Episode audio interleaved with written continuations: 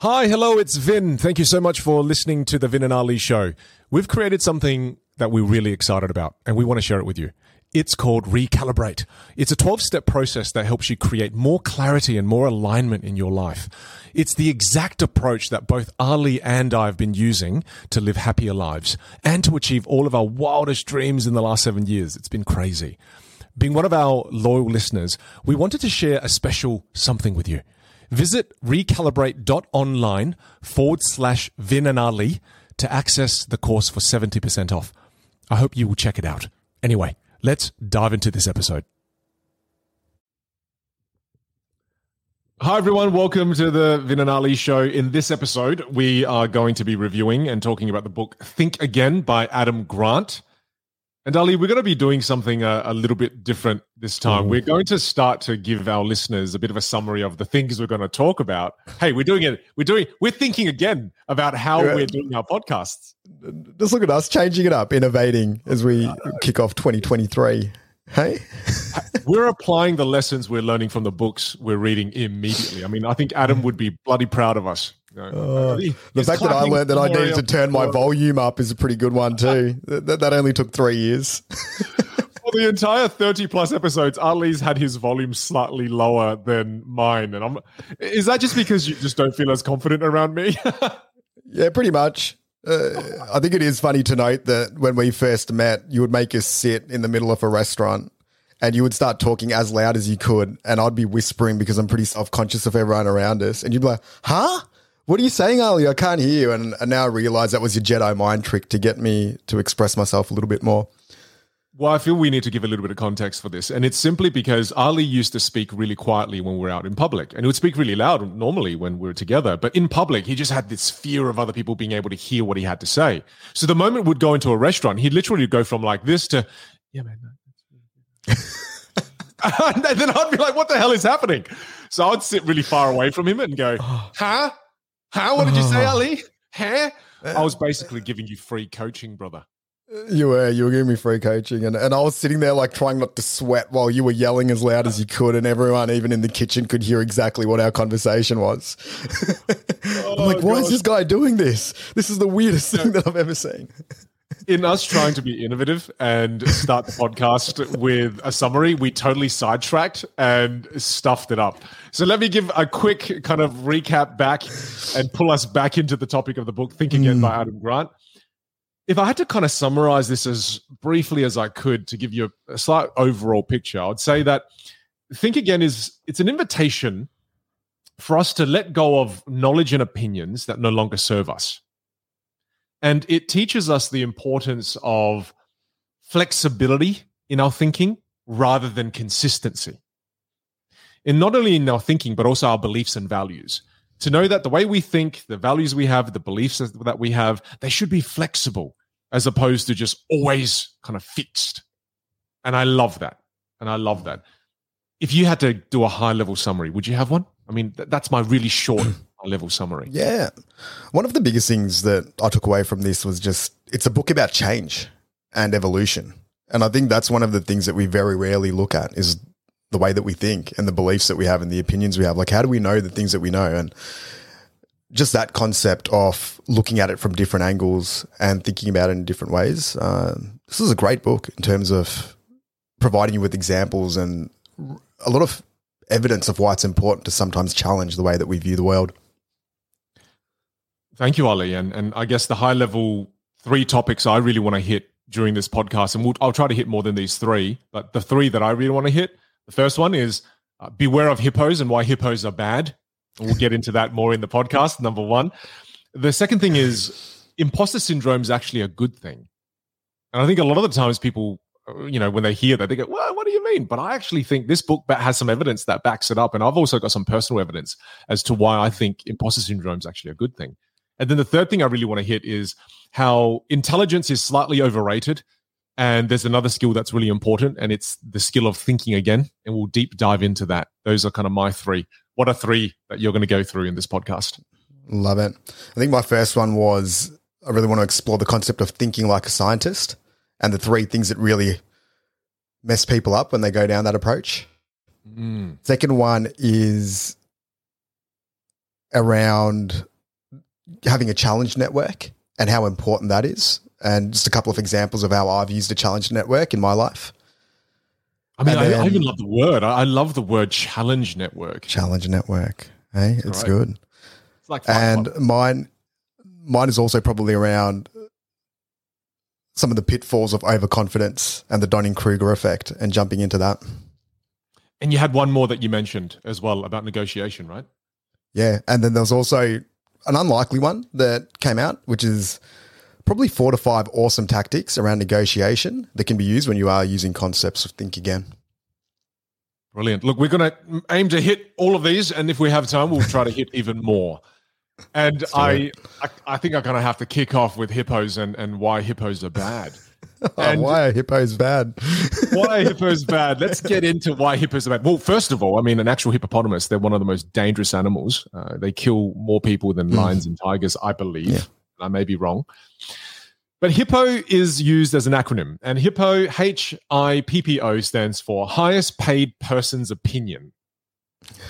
And one, one of the main reasons why kind of Adam talks about this is that sometimes when we, within our network, you all know someone who's probably fairly wealthy or doing the best or making the most money financially, we tend to look at that person as anytime that person says anything, yes, what they're saying is correct. Surely, because they're the most highly paid person in our network. And I have to tell you, Ali, I th- and, and again, I'm not saying this to be kind of arrogant or you know, hopefully it doesn't come across as being an arrogant wanker. I, I am one of the most high highest paid people in my network. And as a result, people around me always think that I have all the solutions to their problems and they think very highly of my opinion. And it's made me really scared to give opinions and advice now. Hmm. because I'm, I'm, I'm really aware that far out, just because I've done well in my area of expertise doesn't mean that my advice outside of my area of expertise has any weight at all. Hmm. but, but people tend to have that perception of me. And this has been exacerbated online with social media. Be- because i have more followers online now it's crazy. When i look at my dms brother the number of people that think i can solve their life problems and not their communication skills problems it's crazy Yeah. you know and, and, and You are and pretty I- I good guess- at solving life problems, though. Like in fairness, uh, you know I- now I'm now I'm questioning all of the advice that you've ever given me, and I'm like, damn. have, have you listened to the right person yeah, like, is this just because he's a communication ninja, or was there actually any substance behind what he said? I think, I think this is where you realize I'm just an empty shell of a human being, and there's nothing inside. You know, it's it's. you know what? You know what? There's a quote in the Board of Magic, and the quote is, "A magician guards an empty treasure chest." right? Because when you look inside the chest, there's nothing, and when you find the secret, it's just disappointing. Maybe when you discover the real secret behind what's inside who I am, it's just disappointment. But I'll also go back and give you a bit of credit. The fact that you're open enough to say that my knowledge or advice might not actually be correct is probably the reason why I'd actually come to you for more advice and insights because you are open to, uh, you don't really preach that, hey, Ali, this is the only way you could do this thing. You're generally pretty open in the way that you, you provide that. And you usually do preface it by saying that I have no idea what I'm talking about, but then you generally do have a pretty good idea of what you're talking about. So I'm going to kind of disagree with you just want less people to come reach out to you, and I'm not going to let that happen. I'm like, more people ask him for advice. He's actually pretty good at it. Well, I mean, isn't that interesting though? I mean, just from a psychological point of view, the hmm. fact that I said that made you want to ask me for more life advice. Yeah. You need to think again about your choices in life, brother. I fall for scarcity. If I see a line outside the door, I'm waiting for it. It's it's happening. Oh, that is, eh, that's that's so true. That's so true. But I, I guess the reason I bring this up is because I, I really want to call that out. In that I, I really believe in society, we tend to put people on the pedestal who make a lot of money. Right? Again, hippo, highest paid person's opinion, and we take experts and we put them on these pedestals. And I feel that a lot of the times we need to think again with these particular situations because advice is advice based on that person's life, their privileges they were born with, their experiences that they went through, their advantages that they had. we've just got to be so careful with taking advice from people who are doing well financially as being gospel. Right? We've just got to be so careful with that. Even I'm saying this because I need to remind myself. The the moment I want to find advice for business, I can tell you the biggest error that I made was I immediately went to the highest net worth individual that I had in my circle. And that person was in property. I didn't really want to do anything in property. And I know I've mentioned this before, but then I just went to them for all the advice. And they gave me all the wrong advice because they were giving it to me from a property perspective. Whereas I wanted to build a thought leadership practice. I wanted to build a, you know, a business in the world of communication, a business in thought leadership, in in, in speaking and keynote speaking, etc. So again, I think, look, I bring it up as one of the first things because I think we tend to now in the world where we live in value people who drive Lamborghinis, value people who who who wear diamond crusted watches. I think we just have to be aware of that. Mm. Just because they're wealthy doesn't mean they have the right answers. Yep. I think it's a really interesting concept just on advice and trying to make this a little bit more actionable too is within Future Golf, I have generally a roving group of somewhere between eight to 10 different advisors at any given time from a variety of professions and companies and levels of expertise. And mm. It's interesting over the years just seeing how different the advice is. Like, so you can have somebody that's nearly achieved an identical outcome and they'll have a completely different way of how they view the journey towards that outcome. And I love that concept of, you know, it's not necessarily that a property person that you met with had the wrong advice. They were just giving you your, that bit of advice to get to that goal based on their experience, right? And I think that's the beauty of getting multiple viewpoints is, mm. You know, you, can get really, really smart and intelligent people. And what I've also found too is that the variety of the advice can also vary on how that person communicates it. So recently we had like an advisory and strategy session. And funnily enough, when we looked back on it, one of the people who had probably the most impactful advice for the problems that we were trying to solve was probably also one of the quietest people in those advisory sessions. But I'd say they're like impact per word that they actually said was just extremely high. But if you weren't attentively listening or giving that person the stage, they probably would have just sat back and not participate because there was a lot more like extroverted people in the room that wanted to get a little bit more involved. And it's finding that mixture, right? Because I think you get the benefit of like storytelling, narrative, asking the right questions from those that are a little bit more, call it extroverted. And then I think you get the really well thought out insight, like specific moves, surgical precision from those that are introverted. So just as a broad concept, I think bringing a variety of different people with different styles is something that can really color in the picture a little bit more too. Look, and I, I, I, love that. And I just want to quickly call out as well, because I do teach communication skills. I just want to say that the person that gave that incredible advice, that advice almost didn't see the light of day if maybe someone didn't create the opportunity for them to present that idea. And I think mm. for for for people like that, and, and, if you are like that and you're listening right now, it's important for you to learn the skills to better give life to your ideas. Because Otherwise, those ideas will die with you, right? And I think a lot of the times, people who have great ideas, they feel that I'm going to let my ideas, like, like people will come to me, they'll, they'll create space for me because they know I create these great ideas. But really, you've also got to learn to, you can't just have great music. You have to learn how to play the music well as well. It's both because you had the level of intellect to be able to recognize that as being great music. I think sometimes when you don't deliver it well, people don't mm. perceive it to be great music. They don't realize it's great music, right? Because it's yeah, said in such a easily ignored. Way. Yeah, it's true. Can, I think our brains are naturally programmed to just go for the music that sounds the best, rather than potentially looking at the music that has the most technical complexity or, or yeah, practice or intellect behind it. And I think you you mentioned that story a lot with magicians, right? It's usually mm. the person who tells the story and has the best showmanship mm. that gets rewarded the greatest in magic rather than those that have the greatest technical ability. Well, let's just round it out because it's both. It's not just one or the other, right? It's not just delivery is important. It's you, have got to have that great technical knowledge. You've got to have those deep thoughts and the ability to to really distill all the knowledge, and then you've also got to be able to deliver it. It's both. It's both. But I mean, bringing it it's back, always both. Said, it's, it's, always both. I, I seriously think we're creating some merchandise later this year, Ali, and it's yeah, just the word "both" is going to be there. or the word middle. the answer? Both. But I mean, like hippo, highest paid person's opinion. I think that means we also need hippos and lippos because we need lots of different perspectives the highest paid person and also the lowest paid person and then the middle paid person. I think what we're saying here is get a range of different opinions. Don't just go for the highest paid person's opinion. Go for the person who's also got the most experience. Go for the person who's also in the industry that you actually want to get into. Go for the person who has a completely different ex- set of experiences, so they give you a completely different point of view. So I, Yep. I like that that came from Hippo. Is that there are so many other opinions that are important besides the highest paid person's opinion.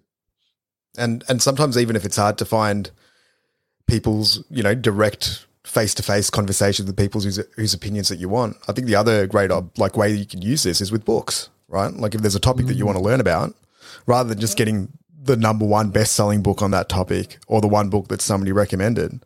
Get three of the books on that topic or five of the books on that topic and see where they balance out a little bit, where where the key points stick out. And I think that's another thing that I've been learning a lot about lately is just refinement.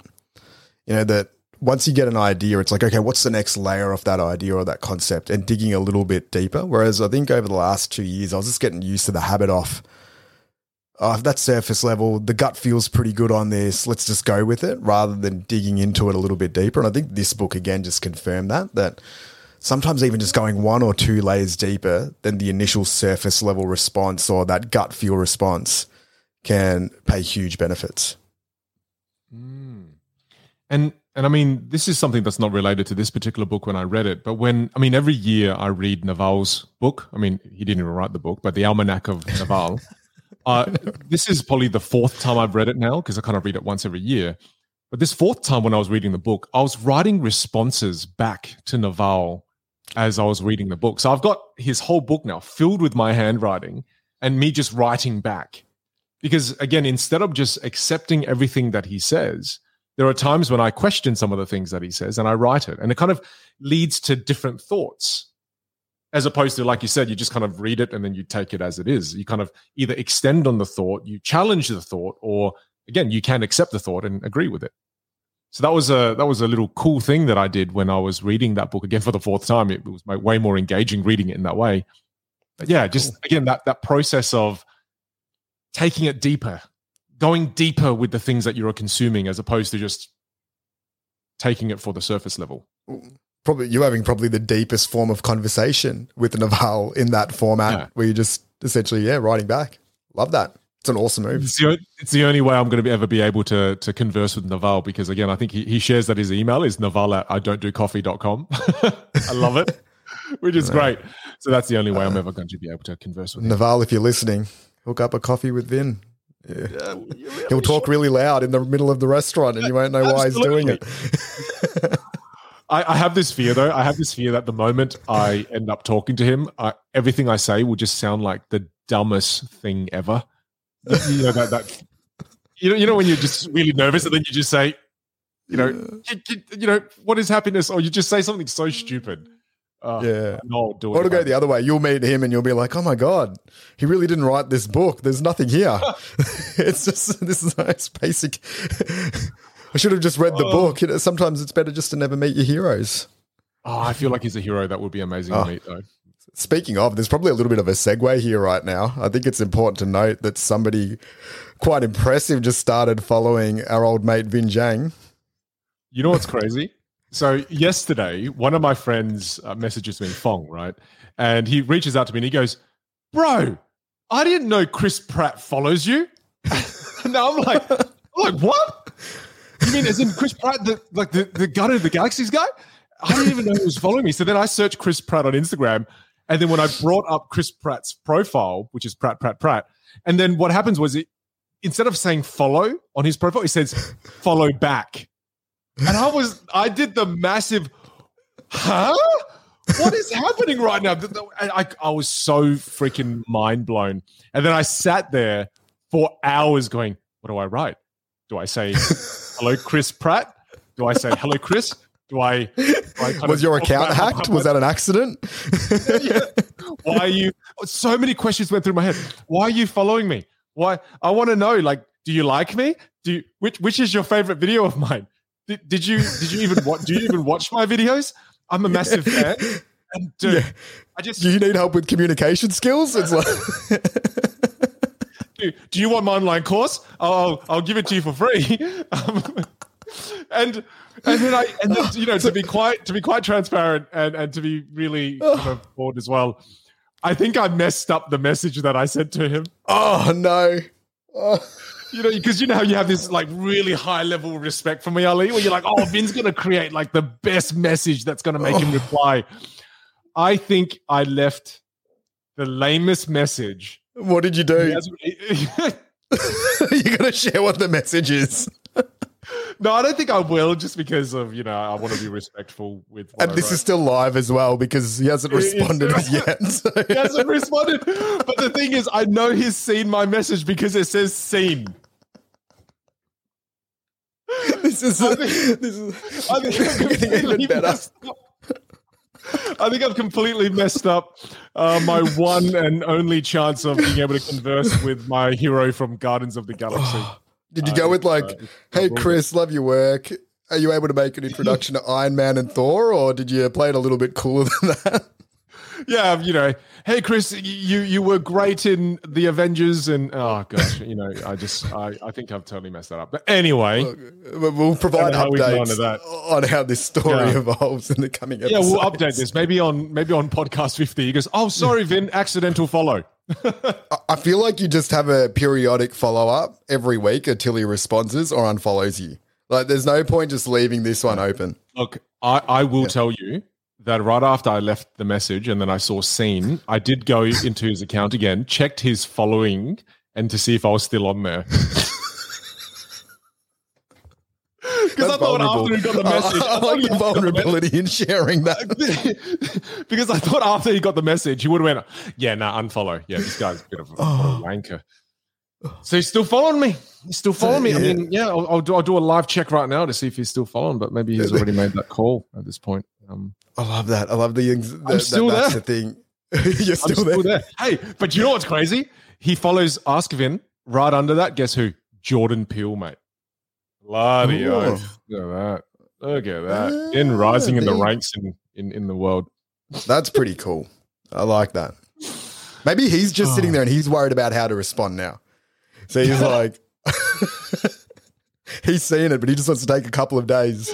Oh, maybe, maybe, no, but maybe I feel like we should send him this video and just be like, this is. No, but maybe, maybe he's doing that thing where he's, you know, he's playing that hard to get thing. You know, maybe he's doing one of Yeah. those. If I if I if I respond too quickly, I got to be mean, keep him keen. Right? You know, maybe he's doing a little bit of that. But maybe he's just kind of keeping me on the edge of my seat. And and what a beautiful way to start the friendship because I feel really needy right now. I cannot wait to get a reply. When he does, it's just going to make my day. Oh, amazing. We digress. we digress. Thank you for letting me share that. Though that was very exciting. Oh, so good. Look, I, I think we've spoken about the dangers of hippos. Uh, You know, that's one of the first things I wanted to talk about. And let's throw it over to you. What's one of, uh, let's go with one of the top three that you spoke about.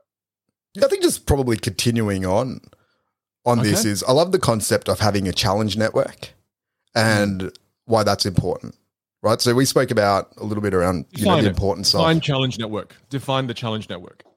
So challenge network is just essentially a group of people that you could bring into your circle that provide, I guess, an element of psychological safety that you trust, but can question your thinking and some of your thought patterns and some of the moves that you're putting out there.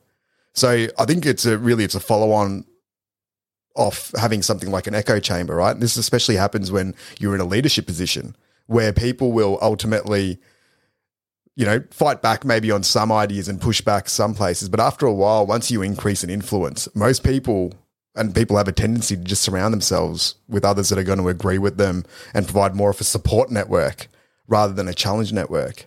So the so Adam Grant really talks about how important it is to actually have this challenge network and have a group there that have the confidence and the ability to question you on some of those ideas, but in a constructive way.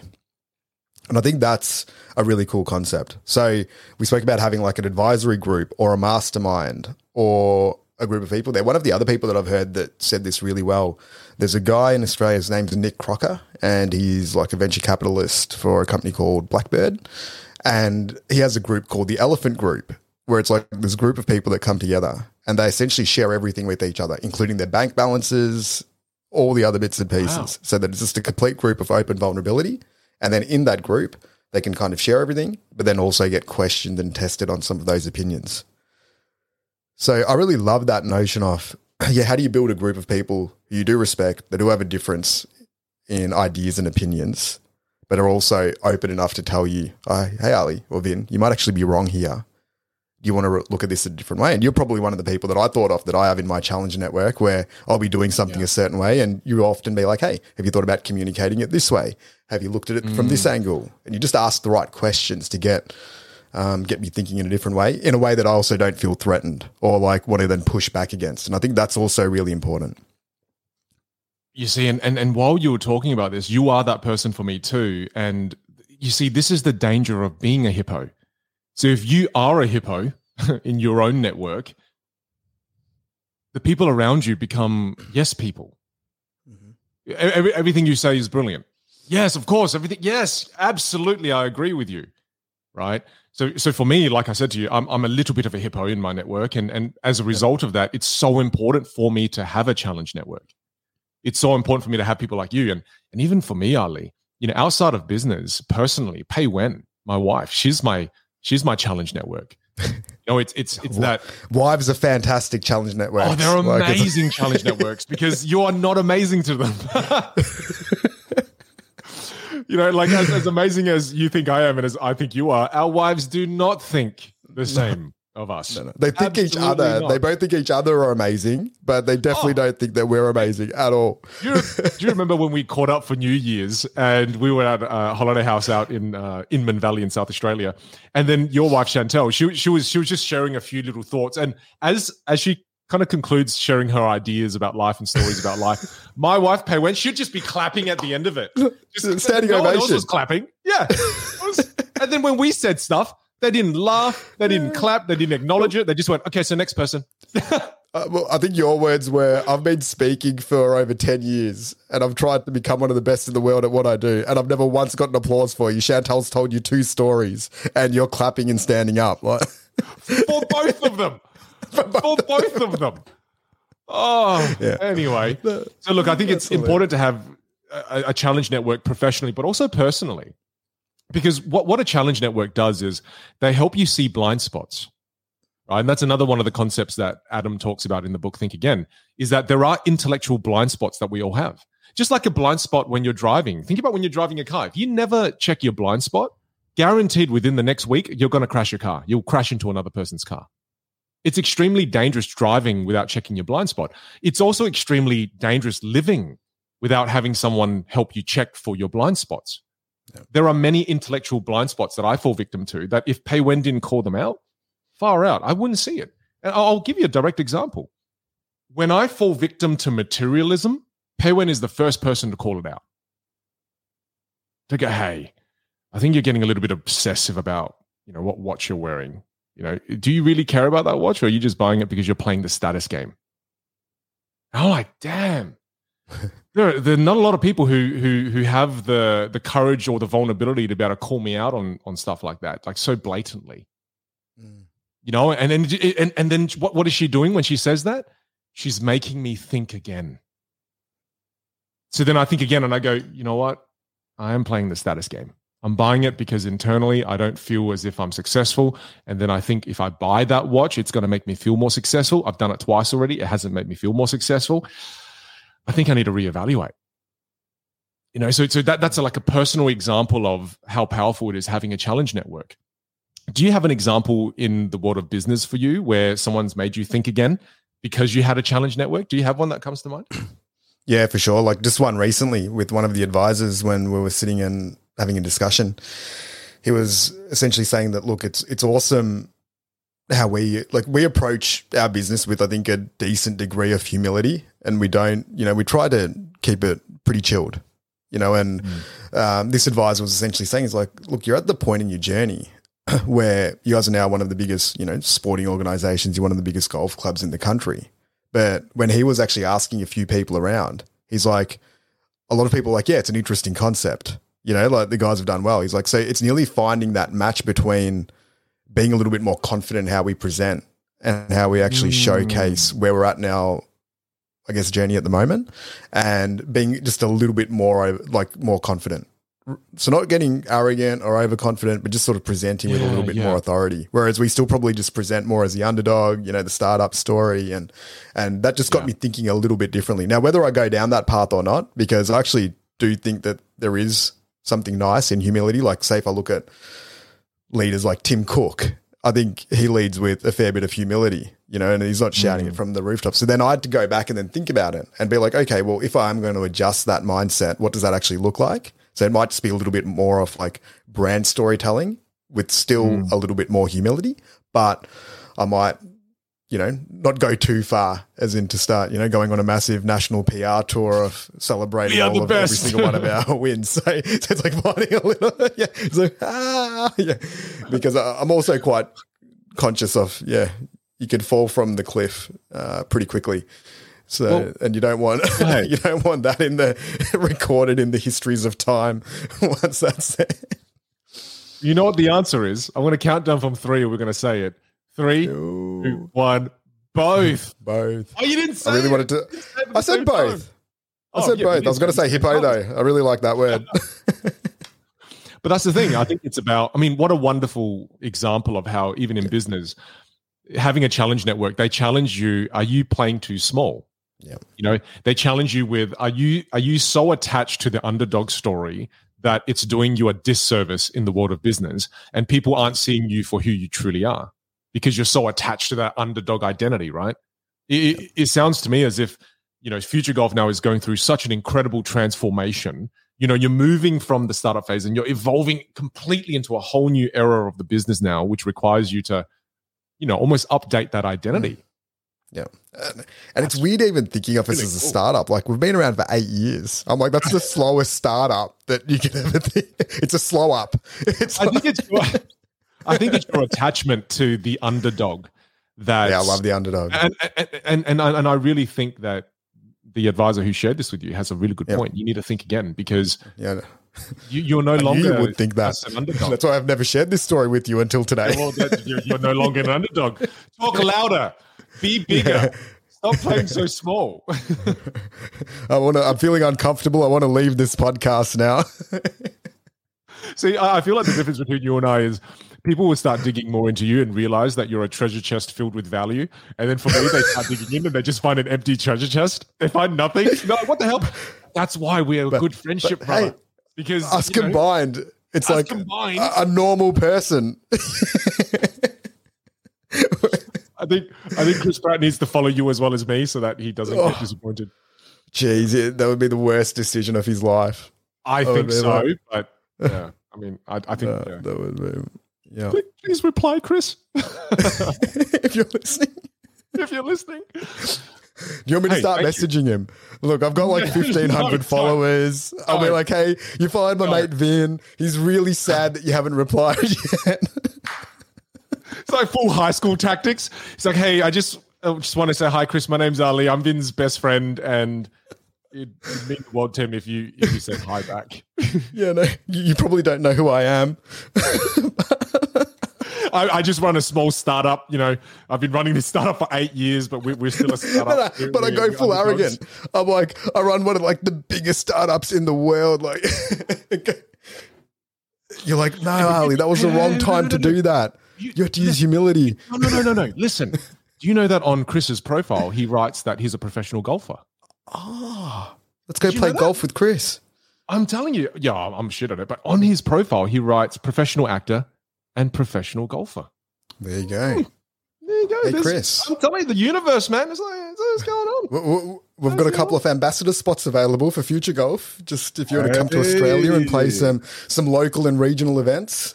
Yeah, yeah. For, for a startup that's been around for eight years with a guy that is a charlatan and has nothing inside. Yeah, if you want to come along, come along, Chris. It'd be a great No, that's our pitch. Yeah. Solid, solid, solid. Oh, Well, did, did you have any other thoughts you wanted to round out before we just jeez. talk about On Challenge what- Network? Yeah, on challenge. I mean, how, how would you go about it? I mean, how how did you put? like how do you structure that? I mean, how did That's you put together your, question. your challenge network? I think so. Initially, the way that I found them is a lot of this group was through mutual introductions. Now, mm-hmm. that's a hard one to attach practical advice to, but it was just simply asking people that I knew that were connected to some of the people in Australia that have solved some of the problems that, or solutions or strategies that we're looking at exploring. It's hilarious. Mm. Like when you go and speak to someone within your own circle that you've got at the moment, and just like, hey, do you know anyone that's pretty good at marketing that you've worked with before that you've heard of? Or do you know anyone that is great at commercial deals and strategy that you could recommend? It's like that simple question. And straight away, people are like, oh, yeah, I've got two or three. I'll make an intro or a connection.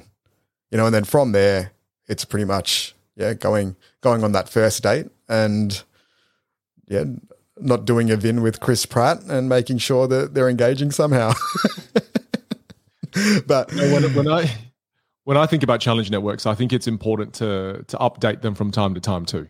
I think it's not Yeah. about just getting a diverse group and then cons- sticking with that consistent group. I mean, the the the theme of this book is about flexibility, right? And I think it's important as we move on to different projects, as we move on to different areas of life, as we move on to different areas in our business, different stages of life for our business, we need a new set of challenge uh, Yeah. network members, right? Just like you, you. I mean, I, I remember during our life design retreat this year and, and recalibrate retreat, where we took you know five to seven days away just to reflect on life and how we want to live this year.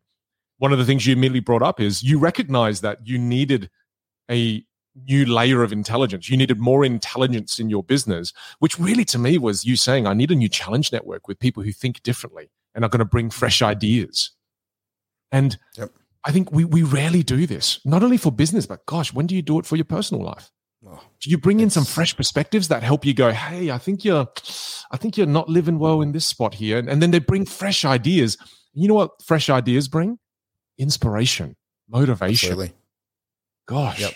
nothing like a new And- idea that just makes you mm, feel good. And I think sometimes it can be scary. Like, you know, like I always Yeah. think about it even from, you know, when, when you have external people coming in asking questions and that, it can be a bit scary for, especially even the team and people around there. But when you actually break it down at the end, it does eventually elevate everyone within that ecosystem because now they're able to also leverage the quality of that information a little bit more. They're able to get a little bit more support, training, and development. And just from what I've seen over the past few years, it's been one of the most effective ways for us to progress is just finding this, you know, advisory group, expert group, but then also refreshing that periodically. So this is mm. the first refresh that I've done probably in two or three years.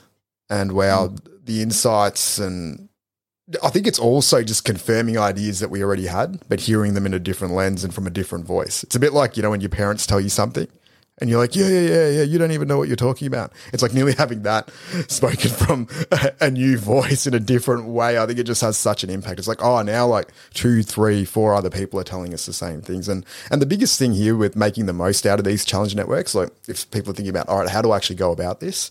It's what you teach. I think it's really building rapport as quick as you can and sharing stories and being clear on your pitch off why there can be an exchange of value here and then understanding what's also in it for the other person. Like I think that's one of the we've sp- probably spoken about this in other episodes, but you know sometimes people are like, "Hey, how are you, Van? I'd love to just pick your brain for 15 minutes over a coffee." Now, you, without any context, why would you ever say yes to that? Right? Like when you don't know anything about that person and you don't know why they're reaching out, it's one of the hardest things to be mm-hmm. like, "Yeah, let's do it," because you don't you don't know what you're in for. Like this could be 15 minute coffee or an hour coffee, and the level of uncertainty and what are we going to talk it's about? Never, it's never a 15 minute coffee. No, it's never a 15 minute coffee. And and it's really hard when there isn't clarity on what's the purpose of this interaction. You know, and hmm. and is there other ways that I can give you value that doesn't mean that, you know, need to block out time for a catch up. And I think that's one of the real tricky things is finding that that mutual exchange and the right timing with the people that you're speaking to as well. I think you spoke about this and I'd love you to share this, but when you look at I think you're one of the best at distilling experts and people that have walked the path ahead of you. And I loved what you said the other day when we were catching up, which was around, you know, whether you look at five or 10 steps ahead or whether you look at two or three steps. Like, mm. you want to explain that concept? Yeah, I think I think when you're looking for people to inspire you, there's two buckets of people that are going to inspire you. So, for example, people look at Elon Musk, they look at Jeff Bezos, they look at Oprah Winfrey, they look at Brene Brown, they look at all. Okay, these are people who are rather successful in their own given field. Now, that to me, that's people who are a hundred steps ahead of you, right? Because if I compare myself to someone like uh, Jeff Bezos, for example, yeah, you're like a thousand steps ahead of me. Now, those kind of people are really important because they create inspiration right? So when you look at someone like that, you're like, wow, this is amazing. This person's like Michael Jordan. Wow, what an inspiration. But they're so far away from you that if you had a conversation with them, let's say that somehow you managed to have a conversation with them, because they are so far ahead of you, they're in a completely different geographical location to you. So when they start giving you thoughts or advice, it's so far removed from where you currently are that it's very difficult for you to apply some of that advice right? Whereas I always look for that category. So people who are 100, 1,000 steps ahead of me, important because they create inspiration for me. But then when I look for pragmatic advice and I'm looking for pragmatic models to copy, I find people who are only one to two steps ahead of me. So then I, you know, I go on YouTube, I search on YouTube, I search on Google, I search online in general, and I look for people who are just a couple of steps ahead of me and I listen to their podcasts. I read their books if they have one. I check out their blogs. I follow them on all social media platforms. I watch what they're doing. and from doing that research and doing that kind of analysis, I then can extract the pragmatic blueprint mm. that is super relevant to my business, super relevant to me currently in my phase of business. And then I'm able to find 10 to 20 moves that are extremely powerful and pragmatic that create immediate results. Whereas the, the biggest error is that I used to try to find pragmatic strategies from Elon Musk. And it just doesn't work because he's so far ahead of me in a completely You're different like, industry. Buy so, Twitter. is next on the list. That's a really good point. Yeah, that, that's easy. I'll do that next week on a Tuesday. Yeah. You know, so so it's it's one of those things where I think it's important to be very conscious of those two buckets of um, of yep. people who inspire you. Find those that are further away for inspirational purposes. Find others that are only one or two steps ahead of you mm-hmm. for pragmatic reasons, so you can model them. I love what you said there. Is and then once you look at those two, those people that are maybe one to three steps ahead of you, you then mm. mentioned that you find their blueprint. Yeah. Do you have a process of how you find their blueprint? Well, for me, I play a lot in the social media game, right? So uh, I I I'm, I'm working really hard to build a a strong social following, etc. And then you know I've got an online business, I teach online, etc. So for me, what I do is it's not just about listening to that person talk because that person may not have a podcast, that person may not have anything. So what I do is I watch them. I watch them on the platform. I don't really listen to what they say. I watch what they do. And, and I'll share an example. I mean, one of the people that inspire me is Mel Robbins, right? So my team and I were sitting down looking at Mel Robbins' kind of social media, and what we realized, one of the strategies we realized was that once a week, Mel Robbins would post a video that wasn't hers, that was a video that was in general going viral on social media. And we saw that her do that consistently once a week. So we're like, oh, that's such a great idea. But what Mel does is she just does a caption that is relevant to her message, but she puts her own spin on it. So then I immediately looked at that and went to my team. I said, hey, you know, I said, I said to Peter, who helps me run my social media, I said, Peter, look, this is a great strategy. Every week, Peter, I want you to bring to me the top viral videos, and I'm going to pick the one that's most relevant, and I'm going to write the copy for it to give a communication spin. And we just did that this week. And the moment we put that out, that's an extra piece of content. It got quarter of a million views within two days. And I was able to have a touch point with my audience, create more of a dynamic brand because I'm now able to show people more parts of who I am because I'm able to share with them the videos that I watch. Hmm. So it was a multifaceted tactical move that I found in me watching the people and what they're doing that are only one to two steps ahead of me, as opposed to waiting for them to say that strategy in a podcast because they didn't, you know, Mel didn't talk about that at all. So to me, I am able to distill the pragmatic moves from watching and analyzing as opposed to listening and waiting for you to hand feed me the hmm. strategies that you're using. Yep. And then you're just taking notes when you're seeing those moves and you're like trying to connect the dots a little bit with what you're seeing. Like, is it a bit of a brain dump first and then filtering it? Credit where credit is due. It's what Adam Grant talks about. I give, I've, I've created time in my week now where I just sit, I watch, I, I, I absorb. So I'm, I'm consuming content and I'm just thinking about it. Mm-hmm. So I'll just sit there for a couple of hours. But when I'm looking through the different profiles of the people that I'm inspired by, I sit there and, it, and I'm not sitting there to procrastinate or to enjoy. I'm sitting there rather to analyze and review. Hey, what are Mm. they doing on their feeds? You know, how are they getting? How, how did that? Why did that video of theirs get a million views? And why did they go through a small period where they only got, you know, they got three million followers, but look, there's a, like a three week period where they only got maybe more than two hundred thousand views on each video. Why is that? How come there was a week where they consistently got seven million views? And so I look at that and I look for patterns. So me, Yeah. it's it, it's more dedicated time to consume and analyze. Mhm. And by doing that, you start to see patterns. And as human beings, all of you have this, not just me, everyone has this. We're pattern. Sometimes it's bad because sometimes we create patterns where patterns don't even exist. But there are times when you see a very clear pattern where something is there. So I, I sit down, I analyze, I take the ideas, I take it to my team, and my team are my challenge network. And very easily, there are times when Peter's like, yeah, I, I- I can see from his facial expression where you know it's like you recognize a pattern in the clouds, and you're like, oh my god, can you see the the plane in the clouds? Like it, it's a sh-. And they're like, no, no, that's not a plane, mate. That's just no. See- Like we need to close down Instagram. He's like, ah, nah, let's not do it. It's Well, well that, that that's a form of bias, right? The Yep. form of bias that that that Adam talks about is called the desirability bias, and the desirability bias is our tendency to see what we want to see. Mm. So you've got to be careful of that too. oh, However, Yep.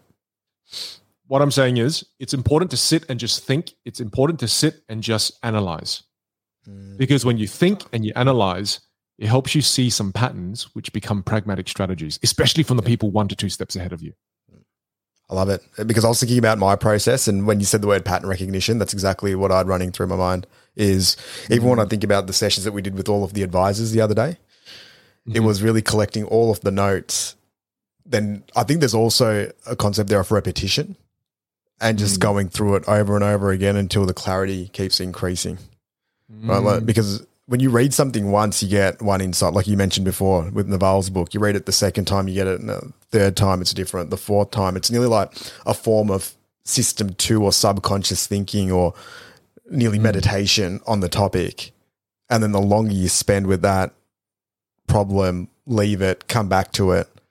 I think then the clarity just keeps increasing over a period of time. I don't know if you found this as well, but I find that sometimes it can take a year, year and a half for something to become really clear because then the timing's right, the knowledge is right, the people are right with that move. And I've also found like patience with some of these, call it seedlings of an idea or advice. It's also how do you then mix that with the intersection of like timing and opportunity. And when on the rare moments where I've got that right, it's like, wow, something pretty magical happens. Yeah, and, and it feels like these thoughts and these ideas often need nurturing and care. And the way you nurture and care for these ideas is you keep thinking about them and you keep rethinking them. And it's like the process of thinking about it and rethinking about it is the process of nurturing the idea to the point where it becomes ready for fate to occur almost, right? Like I think I shared this word with you and you loved it. In the Vietnamese language, there's a word called Mm. D U Y E N, Yuing.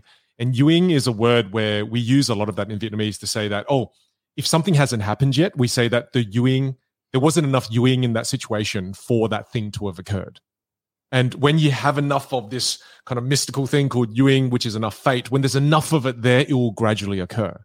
You know, and we use it to explain things, for example, as Wiley, the reason why I didn't meet you when I was 10 was it was almost like there wasn't enough Yuing for us to meet. And the reason we met when we met was that Yuing hit a threshold where then you and I met. That happened. Yeah. Right. So so it's a beautiful little concept to it just helps you reframe and think about life in a certain way. You know, you go, Oh, I'm not succeeding yet. There's not enough of this Yuing here yet. You know. Yeah. But of course you've got to work as well. You can't just you can't just sit and wait for Yuing your whole life. That's even better than the word both. I think that's the one that I'd get tattooed. It, it's been uh one of our words of the month, I'd say. Wow. Yeah, it's beautiful. I've shared that with a few What about you? people and they love it too. It's Hmm. brilliant. Get it on your forehead. Yeah. Yeah, no, that's a perfect place to get anything, isn't it? we'll get our nice. logo there too. Just Yeah. This is definitely going to be permanent for the rest of our lives. yeah. Uh, you shouldn't think that. You shouldn't think that one again. Yeah, that's one you just do straight away. Yeah. You do that straight away. Yeah. Well, let, No desirability bias there. Let's kind of segue into the next topic of. Mhm. I mean, let's talk about it. We've said it multiple times now, but the importance of thinking again is one of the points I Mm-hmm. wanted to hit on. You know, it's it's not really just about intelligence. Uh, it's about the ability to think again. And, and I love the example that Adam Grant talked about in the book, where you know they had they they monitored hundreds or thousands of students and students who decided on an answer for a multiple test, uh, a multiple choice test, and they kind of made a decision and they stuck with it. Uh, those children, when they kind of monitored that situation, the kids who just kind of went with their first answer, went with the first gut feeling of what the answer should be, and they didn't change their minds, they were wrong more often as compared to the students who changed their minds. And they were able to determine the kids that changed their minds because they gave them a pencil and you know they kind of circled in B and then they rubbed it out, erased it, and then they kind of changed their answer to C. Mm-hmm. They found that more often than not, when you change your mind, you're changing your mind to the right answer, right? which was which was really interesting when they had that yeah. kind of statistic. I used to do that too, but I'd just be cheating off the smart kid. So I'd go with my original answer and then be like, "I know wait, it's B because yeah, she had it as B." that is a form of thinking again. You kind of, right. you kind of didn't, yeah, you didn't believe in yourself and you believed in other people and their capabilities. Yeah. That is thinking again. Again, I was willing to go with the best person, the most intelligent person's advice, and I was able to challenge my own initial reaction to the answer. Well, I mean, what, what, what I, I mean, I did that too. What I love about the, the whole idea behind thinking again is important is it aligns with the philosophy that as we as we grow older in life, we don't become more correct. We just become less wrong. And thinking again allows us to become less and less and less wrong in our lives. It, thinking again allows us to further refine our ideas and our beliefs and our values. Whereas, I mean, imagine this, right? Imagine you'd never think again. And once you turn 20, you solidify in beliefs, values, and ideas about the world that you never think again about. Then that means that means holy crap, but by the time you're 50, you you you're still actually 20. If you never think again on anything in life, is there any wisdom? I, I don't think so. I think thinking again is the path that we all must take towards becoming wiser. I mean, if you don't think again, and at 21, you just solidify all your values and beliefs and lessons about the world, gosh, you'd, you'd, you'd become the dumbest 50 year old I've ever met. Well, you know, when people ask that question, hey, uh, what's the key to success and how it's nearly the impossible mm. question to answer? I think this mm. might be pretty close. Mm. Right? Like if you're able to challenge your own, like your values and your beliefs and what you think is correct mm-hmm. very regularly, mm-hmm. I just think your chances of getting favorable outcomes are always going to be increased too. Right? Like even in the book, they use examples of, I think the, the person who started Blackberry right? So they have the mm. example there, like BlackBerry became amazing, and then the team was sort of telling, telling I think his name was Mike. It's like you know we need to get an internet browser, we need to put in encrypted messages, and he was just like, no, no, no, no, no, it's not part of this. You know, we're just going to keep it as it is because it's worked for this period of time. And then they contrasted that with the Steve Jobs example, where Steve Jobs is actually credited, you know, by being the genius behind the iPhone and for putting it out there. But the actual story was it was the iPod team that were trying to convince Steve Jobs for ages, saying that, hey, we need to look at turning this potentially into a phone. And Jobs hated the idea of a phone, I think, because in the 90s they tried something and it failed and they had the, the notepad that didn't work. But then after a while, his team sort of wore him down and were like, hey, we really need to think this thing through again. And they eventually convinced him that it was a good idea. And then the rest is history. Right. Mm. So I think that that sort of, and I think the Dyson vacuum story is also pretty similar, where just multiple evolutions of the innovations, always sort of thinking thinking outside the box. But we, are using just some business examples here, but I even think it works in any areas of high performance. That those that are most open to sort of rethinking and reshaping their views on stuff seem to generally have the most sustained period of excellence. I, I always thinking about it in in the sense of gaming, right? So I, I, play a bit of Age of Empires with with my best friends, and it's such a great game. Gosh, I love it. You got to get you into it sometime. You'll be terrible, oh. but got to get you into it. That'd sometime. be good. It's a strategy game, isn't it? It is a strategy game, and the reason yeah, I bring dominate. it up is because the reason I bring it up is because imagine that's overconfidence when you haven't tried anything before that they also talk about in the book. Yeah, that's the that's called the Dunning Kruger effect. That's there, the Dunning Kruger yeah. effect that we mentioned at the start of the episode what I wanted to say was that if I played Age of Empires with the exact same strategy without ever rethinking my strategy, I would lose majority of the time. Yeah. I, I, well, let, us give me the benefit of the doubt. I'd win 50% of the time and I'd lose 50% of the mm. time.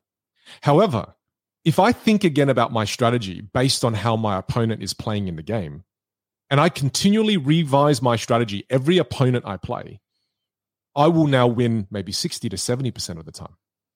And, and that that actually is true. And I found that journey when I was uh, when I, as I've been playing Age of Empires because normally when I play Age of Empires, I just play and then I mass a bunch of units and and and, and soldiers and I go and attack.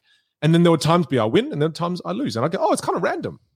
But it only feels random when I stick to the same strategy. When I adjust my strategy to the opponent that I'm playing with, I can now win the majority of the time. And I'm not that good of a player. But just by being more adaptive and by rethinking my strategy, in that simple analogy of playing a game, I'm able to win more often. Now, imagine you took this idea and you applied it to your own life. If you adjusted your thinking and you would think again on certain topics as you navigate through your life, goodness, even if you could just win 56% of the time, you've got the majority. Mm. And that 6% over time compounds like crazy.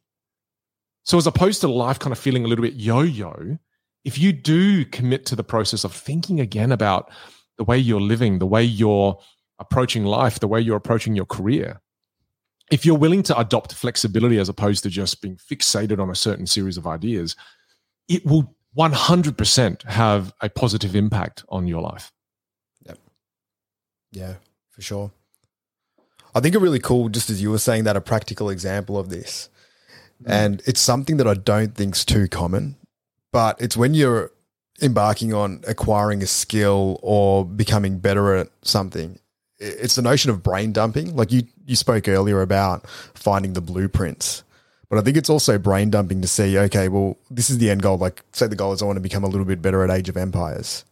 And instead of just, I think what a lot of people do, they just keep playing the game, right? Mm. They'll, they'll go in with the skill level that they started at, and then they'll just play it the exact same way, minor a few different changes. Um, and be like, oh, I wonder why I only win 50% of the time. Whereas I think mm. people that probably excel at those types of games, or even when I used to think about when I used to play a lot of video games when I was younger, it's like my mates would just kind of play based on their knowledge, based on the fact that they've had lots of experience and they've played the game over and over again. Whereas what I'd do once everyone left is I'd see, is there a guidebook? And back then we didn't have YouTube, we didn't have any of these other things. So it's like, is there a guidebook? Is there anything you can find online? Is there some other settings or skills that you can adjust a little bit? Like, was there a way to hack getting better at the game without having a knowledge of it. Like the example that I think about is basketball. All of my best friends played heaps of basketball. So they just knew basketball better, whereas I didn't really know it. So I had to kind of hack my understanding of it and figure out, okay, well, what's the way without really having 15, 20 years of knowledge of what the actual sport's like? Are there ways that I can just figure out an effective way to play this game so I can be competitive? And then potentially win it. And then it's like, all right, certain teams have certain attributes that are easy to learn. Certain players have certain tendencies where if you do this combination of buttons, they'll be able to score 70, 80% of the time. If you run certain plays against certain defenses, you're going to be able to shoot around them. It's like if you set up your team like this, there's this one player that I don't know why he's got a glitch, but he can just shoot a three pointer nearly every time it goes in. it's like, so you can start hacking together like a winning formula without really being there just by thinking outside the box a little bit and then using a brain dump mentality. And and I ended up doing the same thing when online gaming started in 2008 with FIFA 08, soccer game. Never really played it, but just by finding a couple of those combinations, and online gaming was a lot smaller back then. I think I was ranked like 32nd in the world at this video game where I'd never played the sport as a kid, didn't really understand it, but just by finding a couple of these combo moves a little bit quicker than other people, you're able to get a little bit of an advantage um, in that environment. You've just made me realize that the whole concept behind being more strategic is really just about rethinking and reanalyzing the way you play. Yep. That's really what it is. I mean, if you think about how do you strat- how do you get better at strategy? Get better at rethinking. Mm-hmm. I mean, right? What you were doing is you'd play, you'd take time out, you'd rethink how you played, and you try to inject more intelligence, and then you go play again with the new knowledge. And then after that, you'd sit down, you rethink about the way you played with the new knowledge, and you would analyze how that new knowledge served you. And then you got more knowledge, and then you yeah. played again with more new knowledge. So really, if you think about it in pragmatic terms, uh, it's, it's become super clear to me just listening to you talk. It's that to become more strategic is to become a better rethinker. Mm. Yep. And, and and to live better as well. I mean, I've got to give you a personal example as well. I, I think you probably can relate to this one.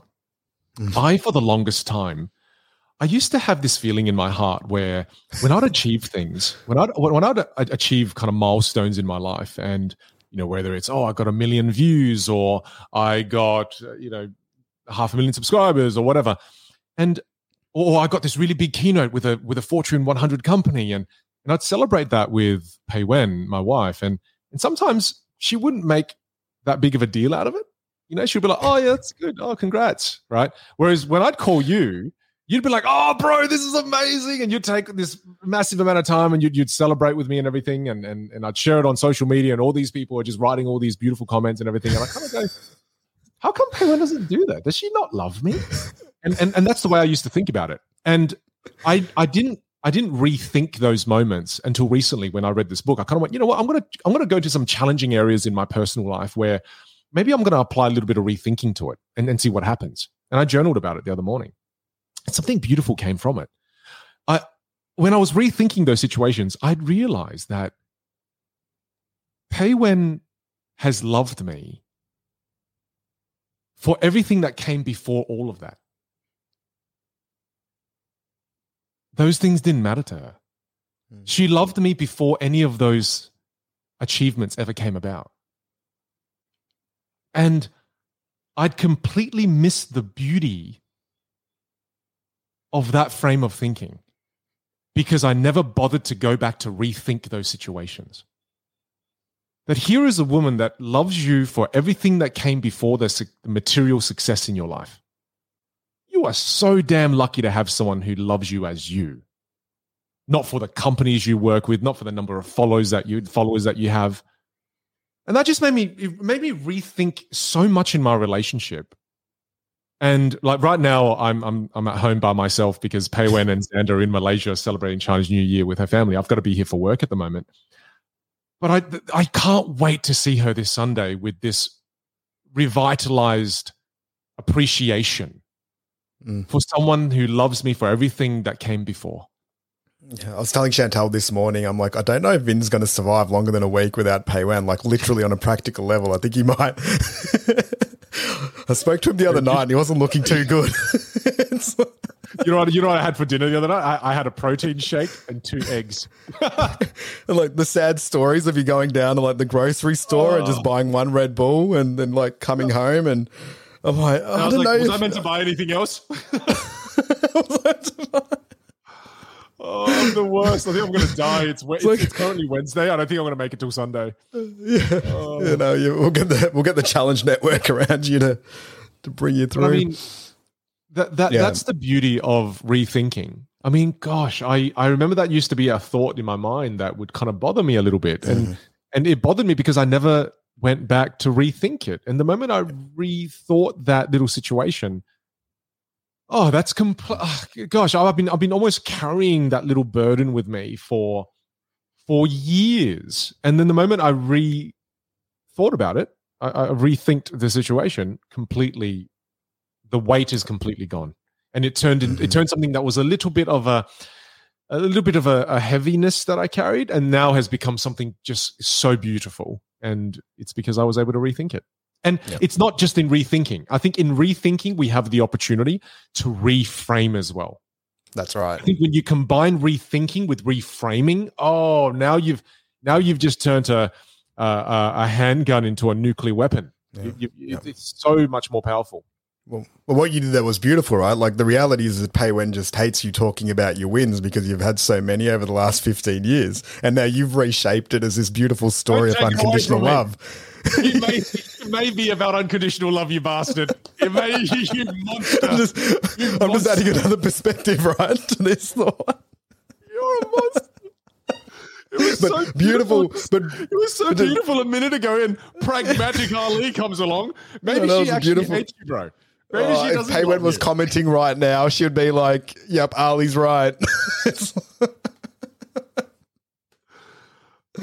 and then you'd have to rethink it again, and then put more lemons sad. into lemonade somehow post post the reframe. Maybe she's, but maybe she's just saying that because she wants me to, you know, stay at my best and not not get comfortable.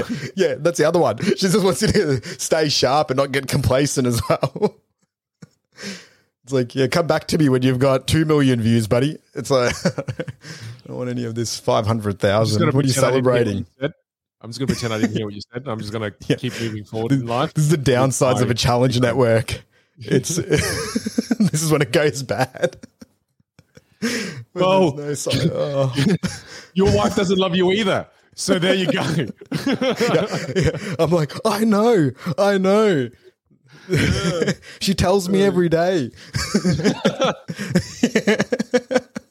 just become an episode of just high school backyard slandering. Just yeah, no, now this bullying. It's uh, like we've gone from uh, psychological safety to just. Well, well look, I I want to I want to bring it back. I want to reel us back here, right? And and I want to reel us back to. But, but that was a beautiful story that you shared. Oh well, thank you for saying that. After you teased me about it, doesn't quite yeah, hit that was, nice after that.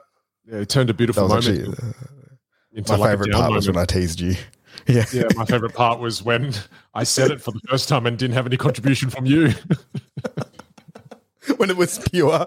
When it was when it was when it was beautiful. Yeah, when it was beautiful. It wasn't beautiful anymore after that. Yeah. Like imagine that though, you're doing your keynote and then I've just got additional commentary around every point that you yeah. share. It's, it's like we're talking in a, in a, private chat group this morning where you're like, "What, hey Vinh, if uh, if a brand came along, gave you a billion dollar brand deal, and and they needed to remove me from the podcast, would you remove me?" And I was like, "Yeah, hundred percent. It would be yeah. the Vinh show. I would hundred yeah. percent remove you from the Vinh and Ali show in a heartbeat." Well, I'd remove you, you too, also, yeah, I know. I mean, economically, you said, "What if they gave you a billion dollar deal? Would you do it?" I'm like, "Yeah, no, no question." I answered so uh, uh, quickly as part of your challenge network, I'd be like, look, even though this is going to negatively impact me, I think it's probably the best move, really. That's why I love you too. That's why I love you too. But don't worry, man. I'll, I'll, I'll give you half of it. yeah, then, then definitely, like, I'll go now if that's if that's. Uh, we can just end leave, the episode. Leave mid episode. Look, we don't even have to be friends again. Like if that's part oh, of the deal, it's just like. Oh, like, oh no, you've made it. You're not even. Do you always? You always take beautiful things and you just make us sad. Because I, I kind of would want to still be your friend. You see, you're a monster. You're a bloody monster. You're a monster. Pei Wen's like, yeah, definitely. We'll all take it. Like, I like you cut me in for three thirty three um, out of the bill. I'm out too. It's like everyone that's ever loved me just starts leaving me because of money. Oh, just taking a cut out wow. of this deal. It's like why did oh. why did oh. this company do this? What was one of the conditions that I can have no one oh. that really likes me? Wife leaves me, my best friend leaves. All right, Even when my dog takes clipping and just leaves as well, just like packs his bags and now I'm out. I'm out too. Oh. All right, let me let me try to reel us back in here a little bit. All right, I'm gonna I'm gonna play the the the job of the the adult here, and yeah, we're rethinking when we're rethinking and we're relearning, I think what's really important here is the ability to unlearn something. Because when when you talk about rethinking, you can't talk about rethinking without talking about unlearning, right? And mm-hmm. I think Adam did a great job about bringing up the importance of rethinking uh, and, and and unlearning. However, was it me or did he not really share tips and ideas on how to unlearn things? Mm, broadly speaking, but I'm keen to hear what you're thinking. Yeah. Whereas when I think about unlearning something, I, I, I kind of sat with it before the podcast for a bit and kind of went, how do I how do I actually unlearn something? And, and to me, three things kind of stood out because I wanted to be a bit pragmatic for our listeners as well. And, and the first thing is seek out seek out evidence that disconfirms what you currently believe. Mm-hmm. Right? And, and I don't know, is disconfirm a word or is it unconfirm? I don't know. Makes uh, sense. One or the other. But the thing is, seek out evidence that kind of challenges it. Like seek out that evidence. Whereas I think what we tend to do when we have a belief or a value already, and I'm talking about beliefs and values here, is we just try to find more evidence that it's good. For for example, when I was investing in cryptocurrency, I still do. Not saying that you should, not financial advice. Please do whatever you want. You follow your own philosophies. But I remember when I was investing in cryptocurrency at the start of it, I would always type into YouTube why Bitcoin is the best. and I'd and I'd only consume videos that that would talk about why Bitcoin was the best. And then that was the only videos I watched. I would only watch videos. And then the moment I kid you not, bro, this is absolute truth here from me.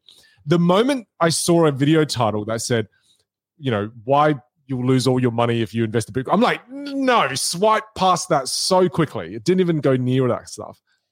Whereas now, I think what's important, and I'm, I'm trying to upgrade my operating system where I'm going to lay out some of the things that I really believe in. And I'm also now going to just be curious and look up information that really challenges those beliefs of mine. And, and that's one of the ways. So that's step one seek out evidence that disconfirms what you currently believe. I think that's a really cool activity. Second thing I think that's really interesting to do as well is really take a moment to think about where did the origin of those beliefs and values come from? Where did they actually come from? Mm. And and I, I had a few examples we can jam on some after, but I had some that I was like, hang on, that came from my parents. And wait, where did my parents get it from? Probably their parents. Where did their parents get it from? Holy crap, I'm basing some of my values and beliefs on ancient belief systems that existed in Bạc Liêu province in Vietnam from the early 1900s. Should I still be keeping those? So I think it's important to, again, analyze, first of all, the other side of the evidence, the disconfirming evidence, but then also reflect on the origins of your values and your beliefs. Jeez, and then just got me. I just realized all of my values and beliefs come from the Mighty Ducks and Forrest Gump. so that's not ideal. Hey, hey, hey, hey, hey. That's not a bad thing. Mighty no. Ducks is fantastic. I love Goldberg. Absolutely. I've always always related to him because I was really pudgy when I was young. But number three, the third thing that I would do is practice experimentation. Okay. And, and, what I mean by that is test out your beliefs and values on real life situations. And, and that just kind of helps you see the limiting aspects of your belief potentially. You, you, you take take the the belief and go test it out more, as opposed to keeping it as an abstract value in your head. Go act out that belief, act out that value a little more, and take it for a test drive. Stress test it. You know, does it really hold up when you take it and you stress test it? And to me, these three kind of quick tidbits here, quick tips here, I think really helps you unlearn something because through seeking out evidence that may go against what you believe, that make they that might be enough for you to go, oh crap, I need to I need to rethink this. I need to unlearn mm. this. Or, or maybe it's about reflecting the origins and you go, oh, the origin, wow, where did this come from? It came from it came from Jason, who was 12 years old when he told me this. Right. So yeah, I thought I thought that was a, a cool little summary to be able to help you rethink because I understand cerebrally the importance of rethinking, but then I needed a little bit more on how can I actually go about rethinking and, and unlearning some of the things that are no longer serving me? Yeah, I love that. And before we share stories, I think the add on that probably links to that point is I loved how he speaks about thinking like a scientist. And mm. one of the, I think one of the diagrams that were drawn is like, you know, there's nearly a grid where people sit. So people are either preachers, they're prosecutors, yeah. or they're politicos, right? And then there's the other concept where a scientist. Mm. And it's like a lot of people as use modes of influence that are more like preachy, you know, where it's based yeah. on faith or a belief, um, or a prosecutor where they'll attack an idea if they don't really like it or it doesn't agree with them. Or then there's politica where you're just using influence and the group and whatever it is to try to. You're, you're, you're trying to win approval. Uh, winning approval. Politicians basically just trying to win approval. Yeah, winning approval, right? And then and then there's the scientists, which is what you then mentioned which is really those three concepts, which is around experimentation, finding an alternative side to the argument, um, and breaking that down. And I think when you combine those two concepts, because just for me, I, I, remember making a note when I was reading this. I'm like, oh, how often am I being a preacher here? Am I, pro- or mm. am I listening or being the prosecutor, or am I using, you know, just broad based approval to try to get an outcome versus testing and experimenting and going through more of an empirical process. And I, I, think in you saying that as well, I, I need to immediately take back. I, I, need to rethink my statement that I just said because you're you're right. Adam Grant actually did give us the the pragmatic tools, and it's really to think as a scientist. You know, I think I think it's it's it's there. I mean, everything I really said there as well is really about being a scientist, right? Mm-hmm. I mean, Adam Adam says it, it, it's really about forming the hypothesis and yep. then trying to yeah. prove it wrong. I mean, how often do we do that in our lives where we go, hey, this is a belief of mine. Let's try to prove it wrong. Let's see if it let, let, let, let, let's see if it, you know, we can pull it apart. I wrote as a note, bro, what would be really interesting for you and I to do is to take maybe one of our firmly held values and beliefs that we Mm. might have and see if we can kind of jam on that to to to play to have a playful argument. Oh, And and, and, and I, I think that will be fun. yeah. As Yeah. long as it's one of yours, it'll be fun. Because I was I was literally about to say, do you have one? yeah, I know you were. That's why I got in earlier. Let's go, communication expert. okay, okay. Well, let, us also frame this. Let's frame this by before we go into this, that we're doing this from a place of love. We're doing this Yes. from a place of care. We're not just being Uh-huh. bullies and mean to each other. No. We're trying to have. I I think Adam says it's kind of like a. It's a productive argument, you know. And, and he talks about how the Wright brothers did it a lot. Uh, the brothers who you know, created the Mhm. plane. At the end of the day, Mhm. you know, they had lots of arguments. Now, those arguments weren't heated by emotion they were just kind of they were intellectual arguments that they would have all day right? And and, and they never got emotional about it. They just they, they they were able to stay within the realm of logic when they had the arguments. Well, And I think and I think he talks about like is to get focusing on the task rather than like Yeah, yeah. it's task conflict, not relationship conflict. okay. Right? so I'm, I'm trying to think if i have one where i can use as an example uh what's a do we go with beliefs or do we go with a project? What what, what do we go with here You, you created this this activity, so I'm happy to go with whatever. Like I think beliefs are pretty good, yeah just I because they could be longer held, um, or it could be a problem or a solution, maybe. A- and and the problem here is ali what if i share this belief and you agree with it? So do we agree that you're just going to essentially play the advocate the devil's advocate and try, try to push me on that point?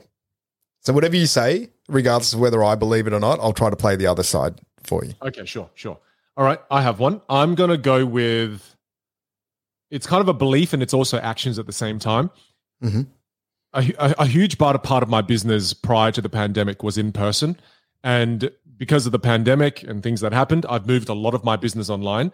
I'm going to move the majority of my business online. Whereas my business before was 100% in person right? Now it's more 50% online 50% in person i'm going to move the needle even more to like 85% online and 15% in person maybe even 90% online and 10% in person Mhm. eat that okay. so then, just initially, my first question was like, how did you come to that conclusion, and why is that a move that you want to make? I came to that conclusion because I I see the opportunity in the creator economy right now. I see the world uh, is is moving even more towards an online life, whether it's the metaverse you want to talk about, or I mean, I find most people live on their phones the majority of the time now, even when they're at work, even when they're at- in person events. Where are they spending most of their time? Online on their phone right? So to me, just looking at overall consumer behavior, wherever people are, whether they're in person or at home, they're living online. So to me, I'm trying to align my business with where people spend the majority of their time. Yep, awesome. And then the other question, probably that comes to mind next, is what when you were doing a lot more in person, what is it that you loved about that experience? Connection. I loved feeling a sense of connection with people. I, I, I, you know, I'm part introvert, part extrovert. I think I'm both. I think I lean more towards an extrovert, but I'm because of my work, I've also become quite introverted as well. To me, it it fuels me with energy. Uh, it, it makes me feel fulfilled when people come up and say something to me, as opposed to a comment online. It's powerful, but it's not as powerful as when someone says something to you directly. The impact you've been able to have on them. So, and this is just me now knowing little bits about you. So, say if I know that performance is a really core part of your value, do you think there's a difference in performing when it's online versus being in person? Definitely. Yeah. Online, I still feel the love from the chat. I mean, last night I, I I ran a session. I trained hundreds of Microsoft engineers and got lots of love in the chat. However, not the same as when people come up, shake your hand, give you a hug, and say it. Mm-hmm. And how important is it when people come up, shake the hand, and give you a hug, and yeah, you get that sort of face to face connection? I think it's a pretty important fuel source. I think it's something that really keeps me going. Uh, it, not only does it validate my work, it inspires me to continue my work. It gives me that beautiful kind of human feeling that that that I matter, that I'm making a difference. And and definitely when I do things virtually, I don't feel that with intensity. You know, if you scale it from one to ten in person, I feel it like a ten. Uh, online, I maybe feel it at about a 7 mm-hmm. Yep. So based, and then I just get based on that. Would you still say that? Would you still go a 95 5% or 90 10%? Or now that you think about it more, would you then change it a little bit the other way? Mm, okay, see, that's interesting. Instead of being nine, I mean, we could dig deeper into this, right? well, to... yeah, well, well, well, definitely, when you said ninety-five percent, made me it made me feel super uncomfortable. Yeah. Okay. And then it made me also feel super uncomfortable at ninety percent, whereas before I said ninety percent with what much more comfort. And then it's making me even reflect 85%. So it's making me feel as if 80% seems to be the better number mm-hmm. just from us jamming on that point a little bit there. Yeah. Yeah. And, but then, then I think there's also another part of this process, right? Because I actually think your move to this transition is a sound one, mm. but we haven't gone on the other side, right? Like now playing devil ad, devil's advocate for why the online's better, right? Then it could be questions around, well, do you think that you're going to be able to scale your impact a little bit more if you're not tied to then performing you know, in person at certain events on certain dates. We get to spend Definitely. more time with your family. Will you 100%. be able to release and launch a variety of different offerings mm. that aren't fixated to you being there all the time, right? So then it can also then strengthen the argument for the other side. And I think this is why having that like mastermind, but I love, yeah, the vulnerability and openness in sharing an actual live problem. But then say if you had comments set up on this episode mm. and then there was 10 other questions, it might just add all these other ingredients to it and you can see the yeah. power of that. Because there's also a danger in it too. When i was asking you those questions there was opportunities there where i felt like i could have influenced your decision by directing you in certain ways. So i think that's also just being on the other side as a devil's advocate. It's like mm. finding people that are asking the right questions that don't have motives yeah. behind it too right? Well i think what you just did finding people who can ask questions on both sides. Uh, i I, I love. I, I, don't know who said this. I think it was a uh, an astrophysicist. I can't remember which one it was, but I remember him saying on a podcast. He said the the measure of the the human being's level of intellect is their ability to hold two opposing thoughts mm. in their head at the same time. Yeah. Right. And I, I, never used to think like that. I never thought that was a form of intelligence. I just thought that the people who stick to their guns and go all the way and win the war, that, that they're the most amazing human beings out there. I didn't think that it was important to be able to hold both ideas at the same time and, and let them battle each other. You know, and I think having someone in your challenge network or having someone in your circle that can ask you questions on both sides without a motive to want you to lean more towards one is very important. Because I think often when we go to people, they already have their preconceived ideas as, as to which path you should take. So even when you're asking them for a unbiased kind of yeah, piece of advice is biased because they think that's the path. Ooh, yep. that's a big one. That's a big one, Ali. That is a big wow. one. Yeah. Mm. No, it's a, it's a really cool process to do that live. Well, I think I think the way you can control this more is when you go and you ask people for their thoughts and opinion. You can frame it. You can say, "Hey, you know, I can say, hey, Ali, I'm, I'm making a really tough decision about whether I should take my business more online or more in person. Can you challenge me on both sides of it? Ask for it. Don't just ask yeah. for advice and not be specific about it. Ask the other person, hey, do you mind kind of helping me battle the the for and the, the for and against here? And and I, I really want you to try really hard not to be biased because you may already think that I should go online, but can you really give the in person a run for its money as well? Do you mind helping me with this? I'm trying to battle it out in my head. Do you mind giving me a hand? And I think when you frame it like that, now you go now you're going to go into a conversation that's going to be really meaningful because then that person understands what you want. Because sometimes people may be biased. And again they're unconsciously doing they're not doing it because they're a bad person. They're just doing it because they want to help. But now you can tell them how they'll be most helpful. Yep, for sure. And and even when you look at deal making and negotiation i reckon mm. this is one of the biggest things that plays a role in being able to create mutually beneficial partnerships and relationships. Let's talk about, is when let's talk can- about the negotiation tips. Let's let's get in on. Yeah, absolutely. Like, I think when, like, first of all, just finishing off your point there, the more that you can see something from both sides of the coin, I think you have greater clarity of how to actually come to an end agreement. Like, even when I've found that I've been in negotiations or deals, when it's really based on there's a strong need or belief that I need a certain outcome to hit our objectives, and I'm too attached to that, it mm-hmm. generally leads to a lesser quality arrangement because you have to push a little bit harder for your own desires and needs versus finding the collective wins.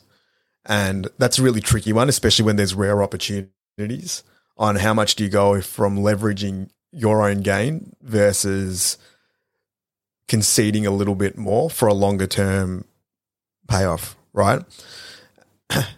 it's a hard one to explain, but then I think when you then link it back to some of the negotiation tips that this book's this book really shares, it just got me again rethinking and going back to some of those skills because I love I love negotiation and deal making and trying to create value from partnerships. It's one of my favorite things that I've had in my life since I was a kid.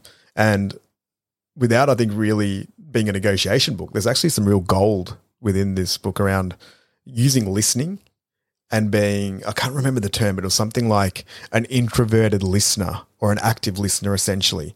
And using that as your sorry, was it like introverted charisma, which is rather like really based on just the ability to listen, take in all of that information, and then be so attentive rather than being the loudest speaker and talker in the room, right? And then being able to distill it and then make that concise and then use that to actually hit the objective of whatever that interaction is. I think the hmm. second one was whether it's in a debate or in an argument or in a negotiation, just being really clear on what the common ground is, right? Like once you establish common ground, especially in a combative interaction, it's going to be really hard for that person to argue against you and for you to seem that you're inflexible in your opinions, right? So if you and me were, if I had a really fixed view on whether you should go online with your materials or go public speaking, I would try to find as much common ground to be like, okay, I acknowledge that there's so many benefits in doing the in person stuff. I also acknowledge that there's so many benefits in doing the online stuff. Do we agree on that? Do we both agree? Mm. Once you nod on that, we've now got common ground. So the mm. ability f- for me to now change your view on that situation also increases a little bit more. because there's more rapport. There's more rapport, and you feel like I mm. understand exactly what you're saying as well. Yeah, debate- and, and, and I also get a sense that you see things the way I see it, and that's Yeah. very powerful in negotiation because that means again is is that that true empathy, right? It's like, oh, you Yep. get me, yeah, you get me, right. and once you get people into that mindset of, hey, you get me, now you're on my team, and when you're on my team. I'm going to give you the steering wheel more often, right? I'll be like, "Oh yeah, you, Mhm. you're like me. Yeah, Yeah, you can turn. drive. You have a turn." and also acknowledging the other side's value and what they're bringing to the interaction is also really important. So if you can Mm. clearly communicate that, and before they get the chance to say it, you're already above, you know, them having to then sell their value. You actually sell their value for them. Again, Mm. straight away, they're like, "Oh wow, we understand each other." You know, you generally then hear words like, "Oh wow, there's so much alignment here right now," because we're seeing it the exact same way. You know, we both understand each other's value. So all these superficial level things that usually come up in negotiations and arguments, they're just gone straight off the bat. It's common ground. We're all on the same page. We're ready to go. Oh gosh, I love that. What a gold Right. nugget. And then you've got a couple of other elements here where you use language where it feels very freedom, like free, and there's lots of choice within it, so that you're hmm. not trapped inside the box. You know, like Yeah. it's really like I think a common thing that you see is people just put conditions in straight away. Right? They'll say, "Look, we're really keen to chat, but we're just not going to chat about these three things. They're completely off the table." Right? Or hmm. we need to do this deal, but you have a week to make a decision on it. Otherwise, it's gone. Right now, sometimes you do need parameters to get things moving forward. But I think if there's an element of choice and freedom or perceived choice and freedom within that arrangement, um, that also helps in the relationship part of it. Now, this is just high level concepts, but I think And, and hey, can I can I give something pragmatic here as well? Uh, I know you went high level. Let me give you a, a strategy that is very kind of in the dirt, right? You were in the cloud for a second. Let's jump to the dirt for a sec. Give something pragmatic. Not only do we just use language that creates freedom, i- i it's been proven. And I I spent a day with a hostage negotiator in South Australia, and we were just stuck in a room together. And I wanted to learn as much as I could from him. And his name's Gary Edwards, and he he taught me one of the most powerful things you can say at the end of something where you want to be influential is at the end of, let's say, a sales pitch you made someone, uh, right at the end, you say, but look, Ali, at the end of the day, the choice is entirely yours. It's up to you whether you want to work with me or not. That is one of the most powerful things you can say at the end. Whereas some people might disagree with that and go, oh, no, that means you're losing the sale. But no, no, no. When you throw the choice back onto them and give them freedom, now they want to work with you more. Mm-hmm. You know, and, and and by saying things like, you know, at the end of a sales pitch, you can also say, but look, this may not be right for you right? Just by giving them that choice back, giving them that control back. Because in a negotiation, people fight for control and they feel like when they don't have control, that's when they get defensive. But when you give the control back to them, gosh, and I've for done sure. this on so many deals where where i am working with massive companies where I just say, hey, but look, at the end of the day, it's up to you, Susan, whether you think this is going to be a good partnership. But I've laid out all the good reasons as to why it's going to be, and they're compelling as hell. And at the end, you drop that line, boom, freedom, they're in finishes it off. It's beautiful. Yeah, just yep. a pragmatic one for you. and, and then just wrapping that up, I think it's just, yeah, you know, you use that combination, but always in the back of your mind having the mindset of what's the maximum value that can be created for everyone in this interaction. I think that's the. I always used to think that was a little bit cliche because we're so used to transactional types of negotiations as we're growing up. You know, it's like you know, it's most negotiations for most people for the majority of their life, they're two dimensional negotiations. It's I want that car. What's the best price I can get on the car? I want that house. What's the best price I can get on the house? Mm. I got this job. What's the highest salary that I can negotiate for that? But when you start introducing this concept of 3D negotiation, and I first learned that, did a course at Harvard negotiation course maybe five, six years ago. Um, and they showcase that concept of 3D negotiation where and, and it was awesome because you you go through over a three four day period you go through a series of negotiations and you get to see how the negotiation played out in real life. But then you also get a behind the scenes look for the parties that were in the negotiation of where they were willing to go if certain things played out in certain ways. So it's like, this is the actual negotiation, what the end result was.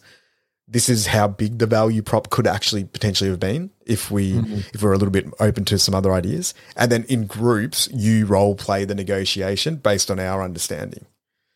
So mm. it's a pretty cool way of practicing that skill. And I remember one of the first activities was a two dimensional negotiation, which was purely on price. And I was like, oh, I'm going to win this. I'm going to go super hard and like get the best deal ever. So I ended up going crazy aggressive. And then they were telling everyone like, what's, you know, what's the price? I ended up getting the highest price out of the group of 30. And I'm like, yes, come on, Ali, I've got this. wow. It's so good.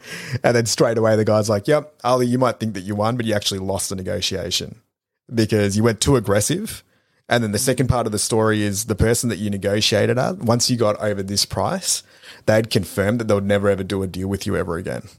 Wow. And then what you didn't know was that they actually had two other deals that they wanted to do. So all the people that were in this range, you guys actually won because you gave a little.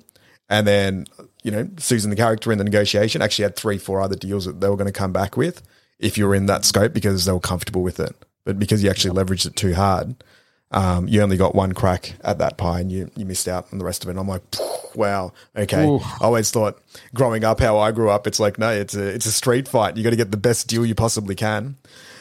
and that, that, and that was a really big eye opener. An abundant mindset and having a scarcity mindset, right? Yeah. Oh, it's, it's, full on. Well, when, when, we grew up, we didn't have much, man. So we, we had to negotiate and bargain like crazy. So I think it's, it, it, it's hard to negotiate with that abundance in mind when you are living a life with scarcity, right? Absolutely. And without even seeing proof of it, like I remember hearing about people saying, oh, it's all about a win win outcome. Yeah, and I'm like, yeah, whoever lost this has obviously never won a negotiation because generally the ones I've seen, there's a pretty clear winner and there's yeah, a loser. Yeah. And then and then you dig deeper into it and you actually see, oh wow, there's actually a bigger picture here and it's a long term game and there's so so many other bits and pieces that are at play. I got to tell you this as well. I mean, I I've recently uh, we're doing some kitchen renovations, and I remember when we were doing negotiations with the builders and people coming in, the painters and everything, and it's fascinating, right? Because I I remember talking to one of the painters once, and I said, "Hey, is this the best price you can give me?" Right? I tried negotiating and everything, right? And I could see him going, "Oh," and he and he gave me a a, better price, and I and, and in the end, I kind of went, "Oh, you know what?" It's not a huge difference. It's uh, like a few hundred bucks off. And I kind of went, you know what? I'm going to pay the original price. And can you just can you just pay extra attention to these few areas just because it would mean the world to my wife? Hmm. And he lit up like crazy. And and sometimes you giving a little more in a negotiation means that they're going to do a better job. Right? It's not just about a job being done, it's the quality at which the job will be done. Because in me asking for that discount and then seeing his emotions while he was trying to discount, seeing the pain in the poor guy, like that, oh gosh, yeah, I, am getting screwed over. Yep, everyone does this to me. It was that kind of body language that I saw. And I kind of went, ah, I've done the wrong thing here. Shouldn't be asking for that. So then I kind of went back to the original and then just asked him to, you know, take more care on these things because we've had painters before who, you know, didn't take the best care. So I think an added benefit to creating a win-win situation is that you get better quality. Yep, for sure. And I've seen you do that over and over again over the throughout the journey. And mm. it's hilarious when I used to watch you do it at the beginning. I'm like, wow, this guy must get taken for a ride so often, just because you go in with such a high level of like faith and you know belief in people doing the right thing. And then I just kept watching you do it and over and over again. I'm like it's actually working. Like every time that you just front end the generosity a little bit more, Mm. You ended up winning even more than the other person did. And I'd never seen it play out like that before.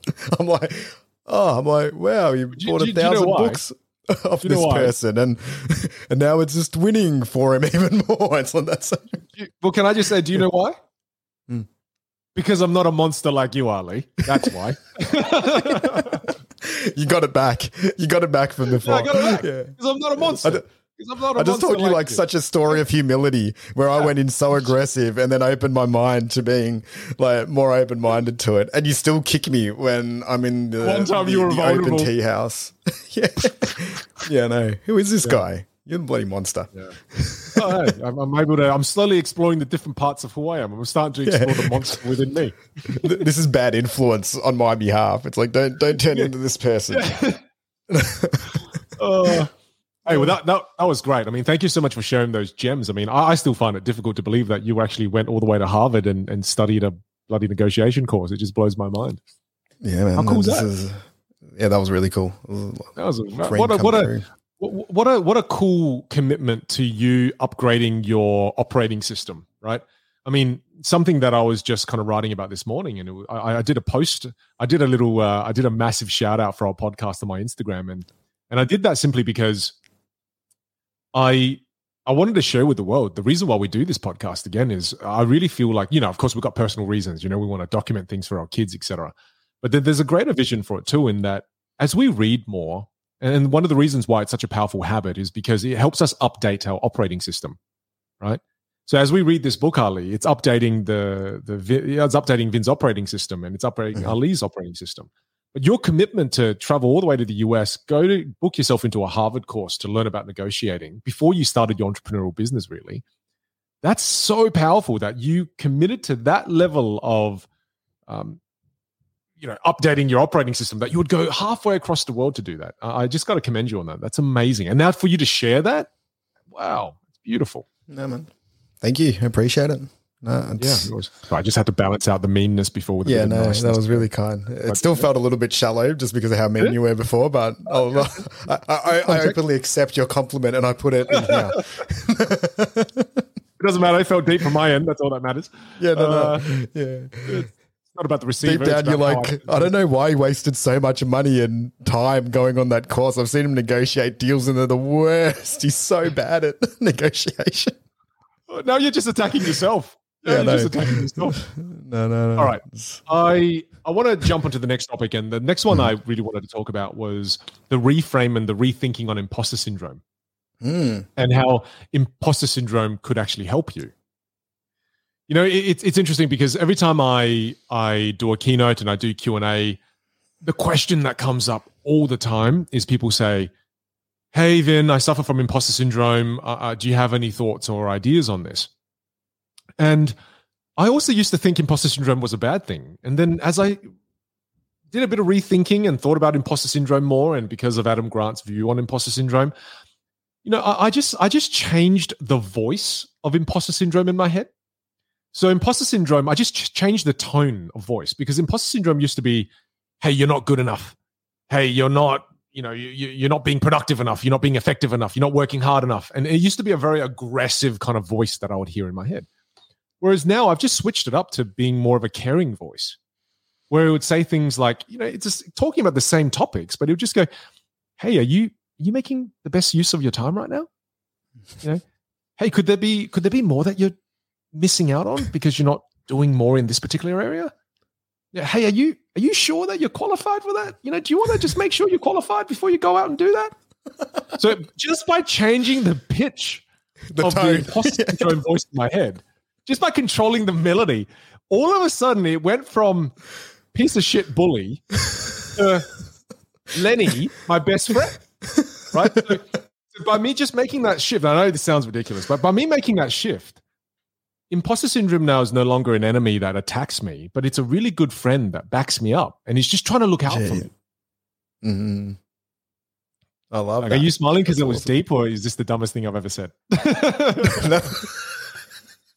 No, I, I don't know. I don't know what's that was that happening right angry imposter just coming in at the end of that. He's like, "You think I'm dead, but I'm not, buddy." I It's said it in a friendly way. I said it in a nice, light voice. Like, do you think it's good? You think it's bad? Like, you know, what do you think? You know, I kept I love it.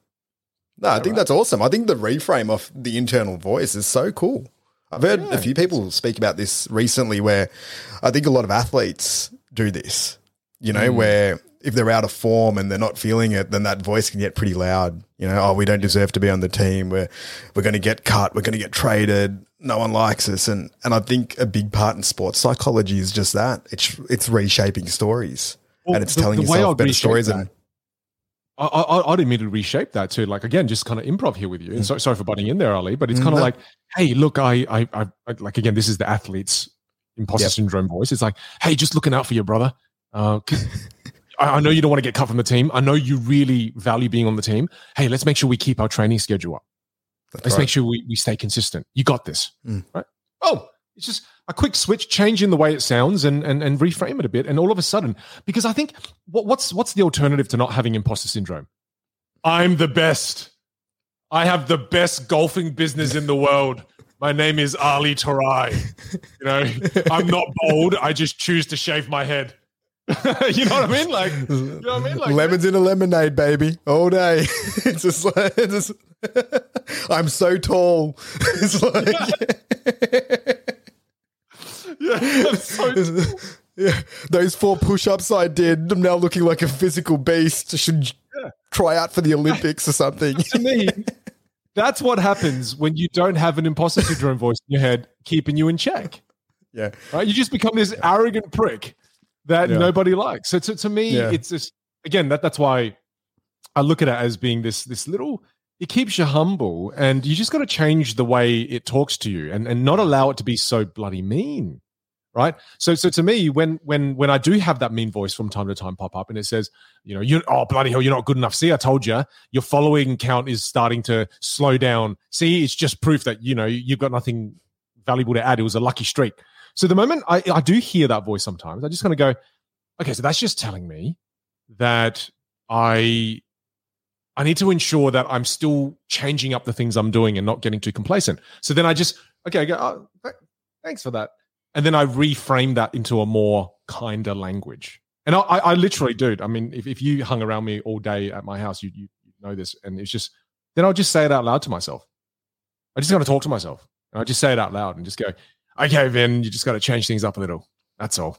Don't stick to the same formula. Keep ducking and weaving. Keep moving. Keep changing. Keep experimenting. Yeah. That's cool. I really like that. I think that it, it links really nicely, you know, imposter syndrome with the other side of that coin, which is just overconfidence. Mm. And- Confidence with no humility, right? That's Something right. You know, it's confidence without that that humility and and or also the tools was another note that I put in there. And I think the book uses an example of how it's funny when when we actually haven't tried something, we have a lot more humility within that read that game or whatever it is that we're looking at. Right. So if I haven't been a doctor before, right now I don't think that I can perform a surgery. But say if I go in there and I do two weeks of med school, just as I start developing a slight bit of knowledge, there's a good chance that my overconfidence or anyone's overconfidence will increase disproportionately with what their actual skill set mm. is. Because now there's that baseline of knowledge, and then you start believing that you're actually better than what you are at it. It happens with golf all the time when people start playing the sport of golf. It's like mm. you start off and you go from not really knowing how to do it, so imposter syndrome and that doubt creeps. It's like, oh, golf isn't for me, right? Then you play your mm. first decent round and you hit a few good shots. Now all of a sudden you're like, geez, if I just practice twice a week, I could probably go professional. it's like you see the first one, and then it's like. It, I still remember being like 21 after playing my first decent round of golf a month in. And I was sitting there with like a couple of my mates. We'd gone out for a few drinks and we're in the cab on the way back home. And I was telling them about how I was going to become a professional golfer. And like, I just played a pretty good round. Like, I must have a natural talent here. Like, we're good to go. And they were, they were being a really good challenge network and just telling me, like, dude, you've just started playing like you're not very good. You've never really been all that good at any sport. You know you're not you're most people that play professional golf started when they're four. But i'm like yeah yeah no like i'm just going to practice like 40 hours a week until i'm like 35 and i should be able to get there. You know because uh, like it shows that i had this skill set there. And i think i nearly started crying when they were telling me that I couldn't become a pro golfer in that state. like, and one of the guys was like, "Is that tears in your eyes?" And I'm like, no, it's, just, it's not your doubt that's like hurting me here a little bit.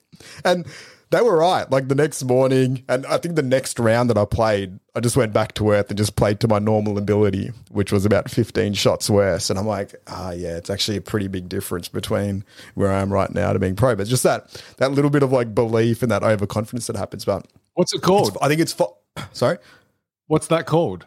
The Dunning Kruger effect. Yeah, there's actually a name for right. it.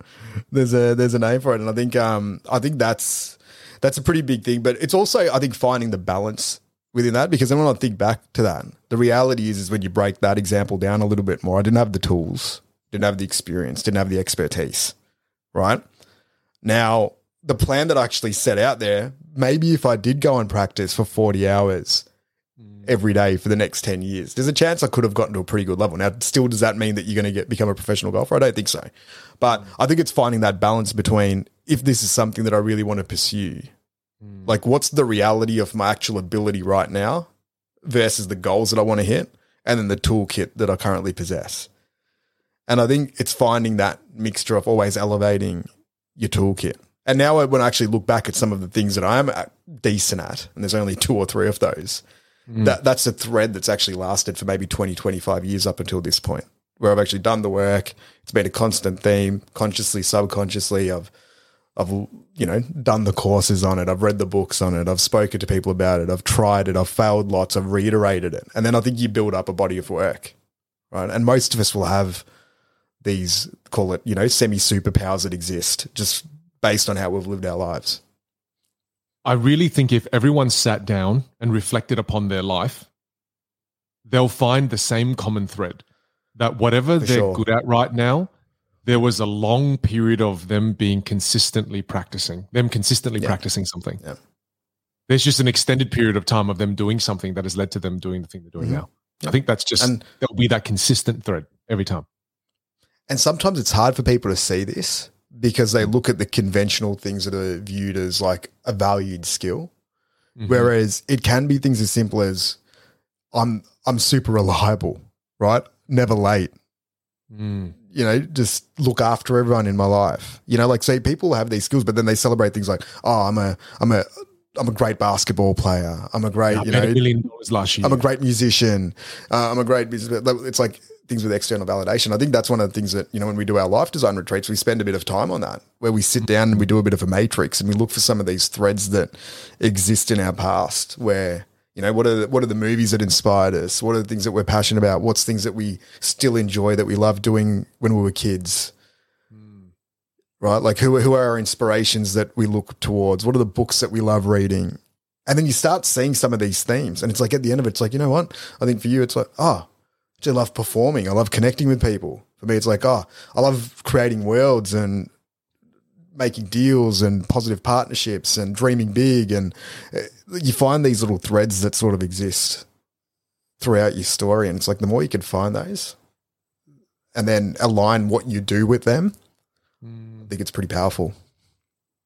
And that that requires a lot of rethinking. It Yeah. re- requires Rethinking. rethinking, reflecting, reanalyzing. It requires a lot of that. Just honest reflection and awareness, I think, Yeah. too. Right? Mm. Because there's, I, I love this quote from the psychologist uh, Elizabeth Krumrei, who says mm. she's got a line where she says, "Learning requires the humility to realize one has something to learn." Yeah. No, great. Mm. It's that it, it goes to show the reason why humility is so important is because we have to understand, and and and I I really like I've I've always loved the word humility, but I don't think I've loved it as much as I love it now. Once I've read this book and have a deeper understanding of humility, mm. because now I I I'm, I'm living now moving forward after having read this book with the sense that everything that I say, everything that I do, is not 100% correct. It's just not. I'm going to be updating the knowledge that I currently have. I'm going to be updating the value system. I'm going to update my belief system. And I'm going to adopt humility as a core value, not because you'll make the world think that, oh, that person's so humble. What a good person. And I think I may have used to wanted to be humble because of those reasons for external validation. But now I want humility more for an internal reason because I want to progress in this game. You know, I used to think, oh, humility is good. I'll wear that like a badge of honor because when you wear this humble badge, everyone's like, hey, that guy's humble. yeah. And I'm like, yeah, I'm humble. Yes, yes, I am. Right. so for me, for me now, it's become more of an internal thing where I'm thinking more of. I've never seen anyone celebrate humility like that. That's one of the, the best things I've ever seen. the worst thing you've ever seen. It's, it is the, the best. No, no, the best. But again, I think I think. Well, hey, I, I, I got to call this out too. This is not humble at all for me to say this, but I I feel really good about learning how to be more vulnerable and yep. learning how to show the world that, like, again, I'm not perfect. Far out, you know. And and I think the reason why I I feel compelled to do this more and more, Ali. You know, I'm not as perfect as Ali is, obviously, but to me, the reason why I'm compelled to Thanks for just kicking me under the bus. Yeah, yeah, yeah no worries. Anytime. I will throw you under any this bus. Is a hostile episode. Anytime. this is not. uh, it is because, How do I defend that? Well, well, the reason why I say this, is not about you got me right now. Stop it. The the reason why I feel compelled to share this more and more is because I'm seeing a lot of my followers paint a false perception of who I am, a false picture of who they think I am. I really don't like it. I, d- I don't like them painting me as this perfect person. I really don't. because I think when they paint me as that, then it creates pressure for me to become that. And I don't want to become that because I'm not that. And it's impossible to be that. And that's why I just wanted to share with you from a deep level. That's why I feel mm. compelled to share these things. If, you, if you're noticing in the podcast now, I want to share more of these things. It's really because I want to train, I want to paint a truer picture uh, of who I am as opposed to a false one. So back to the point of that hu- humility component. Never before have I had such an internal desire for humility for internal reasons.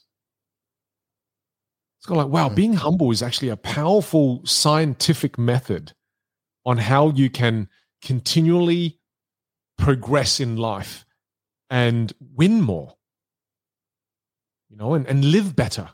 Winning more meaning live better, be happier, and and and and progress to the next stage of life as opposed to forever being stuck in you know level one. You, you, get to progress to level two level three level four level five you know? I think there's there's so many levels to life and and and humility is a massive key to allowing ourselves to rethink move forward reevaluate and and play at a better level. And I think just as one of your friends, I would I'll validate that. I won't be a challenge network on this, but just seeing you go through your journey, I think you really do practice humility probably stronger than anyone that I do know. You know, especially given how your life and what's involved in your life, I think it would be very easy for you to get stuck into the traps of ego and arrogance and all that. And just from knowing you and seeing you, like I think when you see people behind the scenes, you get a truer indication of who they are. And mm. I can very much guarantee that what Vinh's saying right now is exactly how he lives his life. And probably the example of that was just recently. Like you've obviously had a massive rise. Um, you connected to a lot of people, including Chris Pratt, um, at the moment. And when we went on our when we went on our recent retreat, right, it would have been really easy, I think, for you to be like, hey, you know what, Ali, this year we're going to stack the table with all these people that I want to do deals with that I've just brought into my circle that are really interesting. Let's do the session there. And then we'll record it, we'll share it, and we'll make it all that. But I know for a fact that that thought never crossed your mind. You know, you had the exact same group that we did the session with who have been like your cousins, your best mates, Craig, you know, like everyone that's been in your life for over 10, 15 years. And you wanted that exact same crew with you over those three, four days. And that's how you went about it. And I think that's just a really cool sign of that groundedness and I think humility and probably alignment of your values, where th- there are a lot of these shiny bells and whistles that you could experience on this journey. And I've just seen you consistently, you know, prioritize. Like the other day, you were, you're doing a delivery for Microsoft, and I'm like, oh, what's in your what's in your schedule today? And then there's this item which is an hour dedicated, which is uh, buy mum spoons. And I knew how legit that was. That you would have like, if I'm like, oh, dude, we've got this deal potentially on. Do you want to jump on a meeting? I know you would have been like, yeah, I can, but after I drop off the spoons and buy them from mum and come back. So I think it's just credit to how you go oh. about it and. Um, yeah, one of the one of my favorite things probably about yeah your approach and what I always learn from you too. Oh, thanks, man. Oh, you, are forgiven. You've uh, you've made things beautiful again after that terrible thing you did to me about 32 minutes ago. Just bought myself another episode. Oh, you did. You're still in the show, are we? Hey. I really thank you. I, I really appreciate yeah. that, bro. You know, I think it's that was negotiation. We found some common ground. Common I agreed ground. with some of your points. Gave some compliments. I get one more no, episode. You know, and, and, and thank you. Uh, and I, I think it's it's again, I just want to call out the importance of having good people in your circle. You know, I think it's I'm just every now and then I just I just want to publicly show some affection, brother. Like I, I really love you. I really appreciate you being a part of my network, my circle, and someone who's always supportive, someone who always, you know, always ready to to tear me down at a moment's notice. I think that's also a beautiful quality. I think it keeps me humble. More importantly, I'm just, Pay when I've got that. yeah, I'm just I'm just grateful for your friendship, brother. So thank you for saying all those comments. No, man. No, a lot of love. A mm. lot of love. Yeah, well, that, I mean, that's my kind of three that I really wanted to bring up. Did you, did you have any others? And then I've just got some favorite quotes from the book uh, as well. Yeah, probably. Going to share, but. Well, just on that note, I think is one of the things is having an emotional range to be able to make better decisions and to improve your thinking.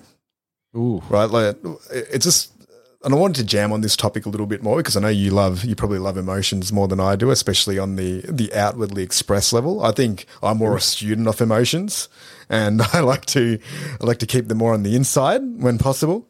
But uh, there's a beautiful contrast in that because I think I use emotions a lot of times for like analysis, right before trying to solve a problem. Whereas I think you use emotions very openly to actually come to cool conclusions and to unlock new insights. So when I thought when I was thinking about like emotional intelligence and intellectual intelligence, I think there's a really big concept here of having emotional range and how we process, communicate and perceive emotions. Right? Because if you can only perceive like two or three different emotions, I think you're more likely than potentially to go down the path of like anger or defensiveness or not understanding somebody else's point of view. Whereas if you can process a larger range of emotions, then it might lead to being a little bit more non judgmental, being a little bit op- more open to other ideas, you know, not getting offended if a point of view doesn't align with what you believe in. And just expanding that range of emotional knowledge and understanding why people have certain emotions and what they're linked towards. Gosh, I mean, this is such a this is such a big topic that I think if we if we tried to talk about it now, it would do it a mm. disservice. Only because I've got a meeting in ten minutes. But I I, th- I, think in at, at a high level, what I would say is you've got to improve your ability to read situations well. Like if you want to exp- if you want to be able to read more emotions, you need to be able to listen better. Now, if you want to improve your ability to listen to emotions, first of all, realize that when it comes to active listening, you can listen to the content and the words when people speak. But then the second thing you've got to listen to is you've also got to listen to the mood and emotion of the conversation. So if you want to get better at reading emotions from others, first of all, every time you're having a conversation with people, sit there and go, I'm hearing the words, but what's the mood and emotion in this conversation right now? Is it one of excitement? If it, if it is, is it one of the person's kind of holding back? They're feeling scared. Is, is there fear here? Or, or is there joy here? And start trying to listen out for the emotion underneath the words. And as you start to practice that pragmatically, you'll start to be able to read the emotion in others better. And then when it comes to you controlling your own emotion, that's really about emotional mastery, right? That's not allowing yourself to react negatively. And for some people, and, and like again, I've had this chat with Pei Wen and myself many times. There are times when something happens between us as a couple where we both acknowledge that, okay, if I react right now we're going to keep talking, we're going to say things that we don't mean. So then you pull away. And there are times when we, we used to have to pull away for a day at a time and then talk about it the next day because it took us a whole day to cool down. But as you do that more and more and more and more and more, it allows you to cool down faster. Up until the point where I, I know people who, even while they're talking about something that's highly emotional, within two to three seconds, they've already cooled down and they can talk about it logically. But that takes practice and time. So I would highly encourage people to firstly, uh, at a foundational level, listen not only to the content and words that are occurring in any given conversation, start locking into the mood and emotion uh, at any given moment and kind of build your sensitivity towards that. That allows you to read emotions better. Second of all, to be able to process emotional emotions better. If you feel something and it's negative, pull away from that conversation immediately. Give yourself time to cool down. Learn how to control that more before you re engage. I'll say those two things. I love it. Some really nice practical tips there. And then my final one before I let you wrap up is I just love this concept of having a loose attachment to ideas and knowing that ideas are provisional. Um, and then being able to sort of change your perspective on those. You know, like, there's a couple of great quotes there. You know, where like I strongly, I strongly believe in this, but I'm also not attached to it, or I'm willing to let it go. And I think just having that as a bit of a reminder and a prompt with a lot of things. That there's another quote that's similar where it's I have very strong beliefs, but they're loosely held. Loosely held. That's the one. Thanks for picking yeah, that yeah. one up. I know you're the quote master. I was butchering that. Yeah, that's that was, okay. You're terrible at it. Yeah. Yeah. No. Good I, I love another one. There's another version of it where it's the only thing I'm married to is my wife. that's great. Yeah, I love that one because it's true. Yeah. You know, the only thing I'm married to is Pei Wen, whereas a lot of the other thoughts and Everything values and beliefs and ideas, I'm not necessarily married to it. So again, just I, th- I think it, it also helps me live life with a little more freedom when I don't feel like I'm yeah, I, I'm stuck to this and you'll never be able to take me off this hill. Never, ever, ever, ever. Right. It's just kind of, oh, I feel like I, I live life with a little more ease. Yeah, for you know, sure. It's not as life isn't so serious. It's not as if everything's flexible, you know, it's, and, and, and the crazy thing when you think about this and, and you go deep into the weeds is that every single thing in the world has a little bit of wrong and a little bit of right in it. Hmm. If you spend enough time debating it, there's a little bit of wrong in everything. There's a little bit of right in everything. The answer is B O T H, both. Mm-hmm. It's a bit of everything. Absolutely. Love it. Any uh, any any kind of things you want to close out and round out this episode with, Ali? That's it, my friend. You, have got you've got four minutes for the end the end monologue. I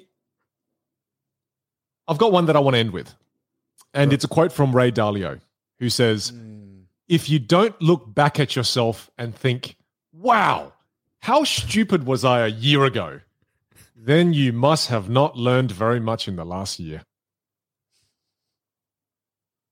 And I think I think when I think about myself, even a year ago or two years ago, and I think even when you think about yourself in a year or two years ago, the common thing that we always say is, "Damn, how stupid was I? Damn, how stupid were you?" So I'm proud of you. I'm proud of us. I hope that in a year's time we'll look back on ourselves in 2023. We'll be like, "Damn, those guys were uh, super stupid. And that's what I wish for every single one of our listeners out there that when you reflect on you in 2024 and you reflect on you in 2023, Ooh. I hope you think you were stupid. I love that. We do it mid conversation sometimes where it's like, yeah. geez, I think half of what you said was really smart, and half was like the dumbest thing that I've ever heard in my entire life. I know. I remember during our retreat, I would say something really brilliant, and everyone was like, "Wow, that was amazing, Vinh." And I'll be like, "Oh yeah, what about this?" And then it would be the dumbest thing I've ever said in the last four years Just of my quiet. life. oh, and you're always so you're uh. lovely. You're like, "Oh yeah, yeah, yeah," and then you were just like, "Nah, man, that was the dumbest thing you've ever said." yeah, no. I'm like, but then was it? It's like now I've got to rethink that. Maybe the dumb thing you said hey. was actually the smart thing, and the smart thing that we all thought was great was actually the dumb thing. Now, like, I get confused now by this book. hey, but if, if I could just end on a message as well for this particular episode. Hey, if you've been a listener for a while of the Vinh and Ali show, uh, if if you if you can be bothered and you're listening to this point, uh, please do head over to your favorite podcast platform and uh, give us a rating. You know, maybe even leave us a review. We'd love to hear from you. And and the reason why I say this is because this helps us uh, move up in the charts potentially, depending on how the algorithm works, which I have no idea about. But I know it does help, and it does help us get this show out to more listeners, and it allows us to to have a bit more impact out there in the world. Thank you so much for tuning when. We're teasing each other. It makes us feel a little bit better about ourselves. Thanks so much for listening. That thing that Ali just said added no value, as always. Take care, my friends. We'll see you all again soon. Bye for now.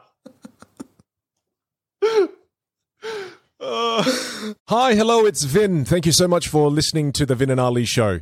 We've created something that we're really excited about, and we want to share it with you. It's called Recalibrate. It's a 12 step process that helps you create more clarity and more alignment in your life. It's the exact approach that both Ali and I have been using to live happier lives and to achieve all of our wildest dreams in the last seven years. It's been crazy. Being one of our loyal listeners, we wanted to share a special something with you. Visit recalibrate.online forward slash Vinh and Ali to access the course for 70% off. I hope you will check it out.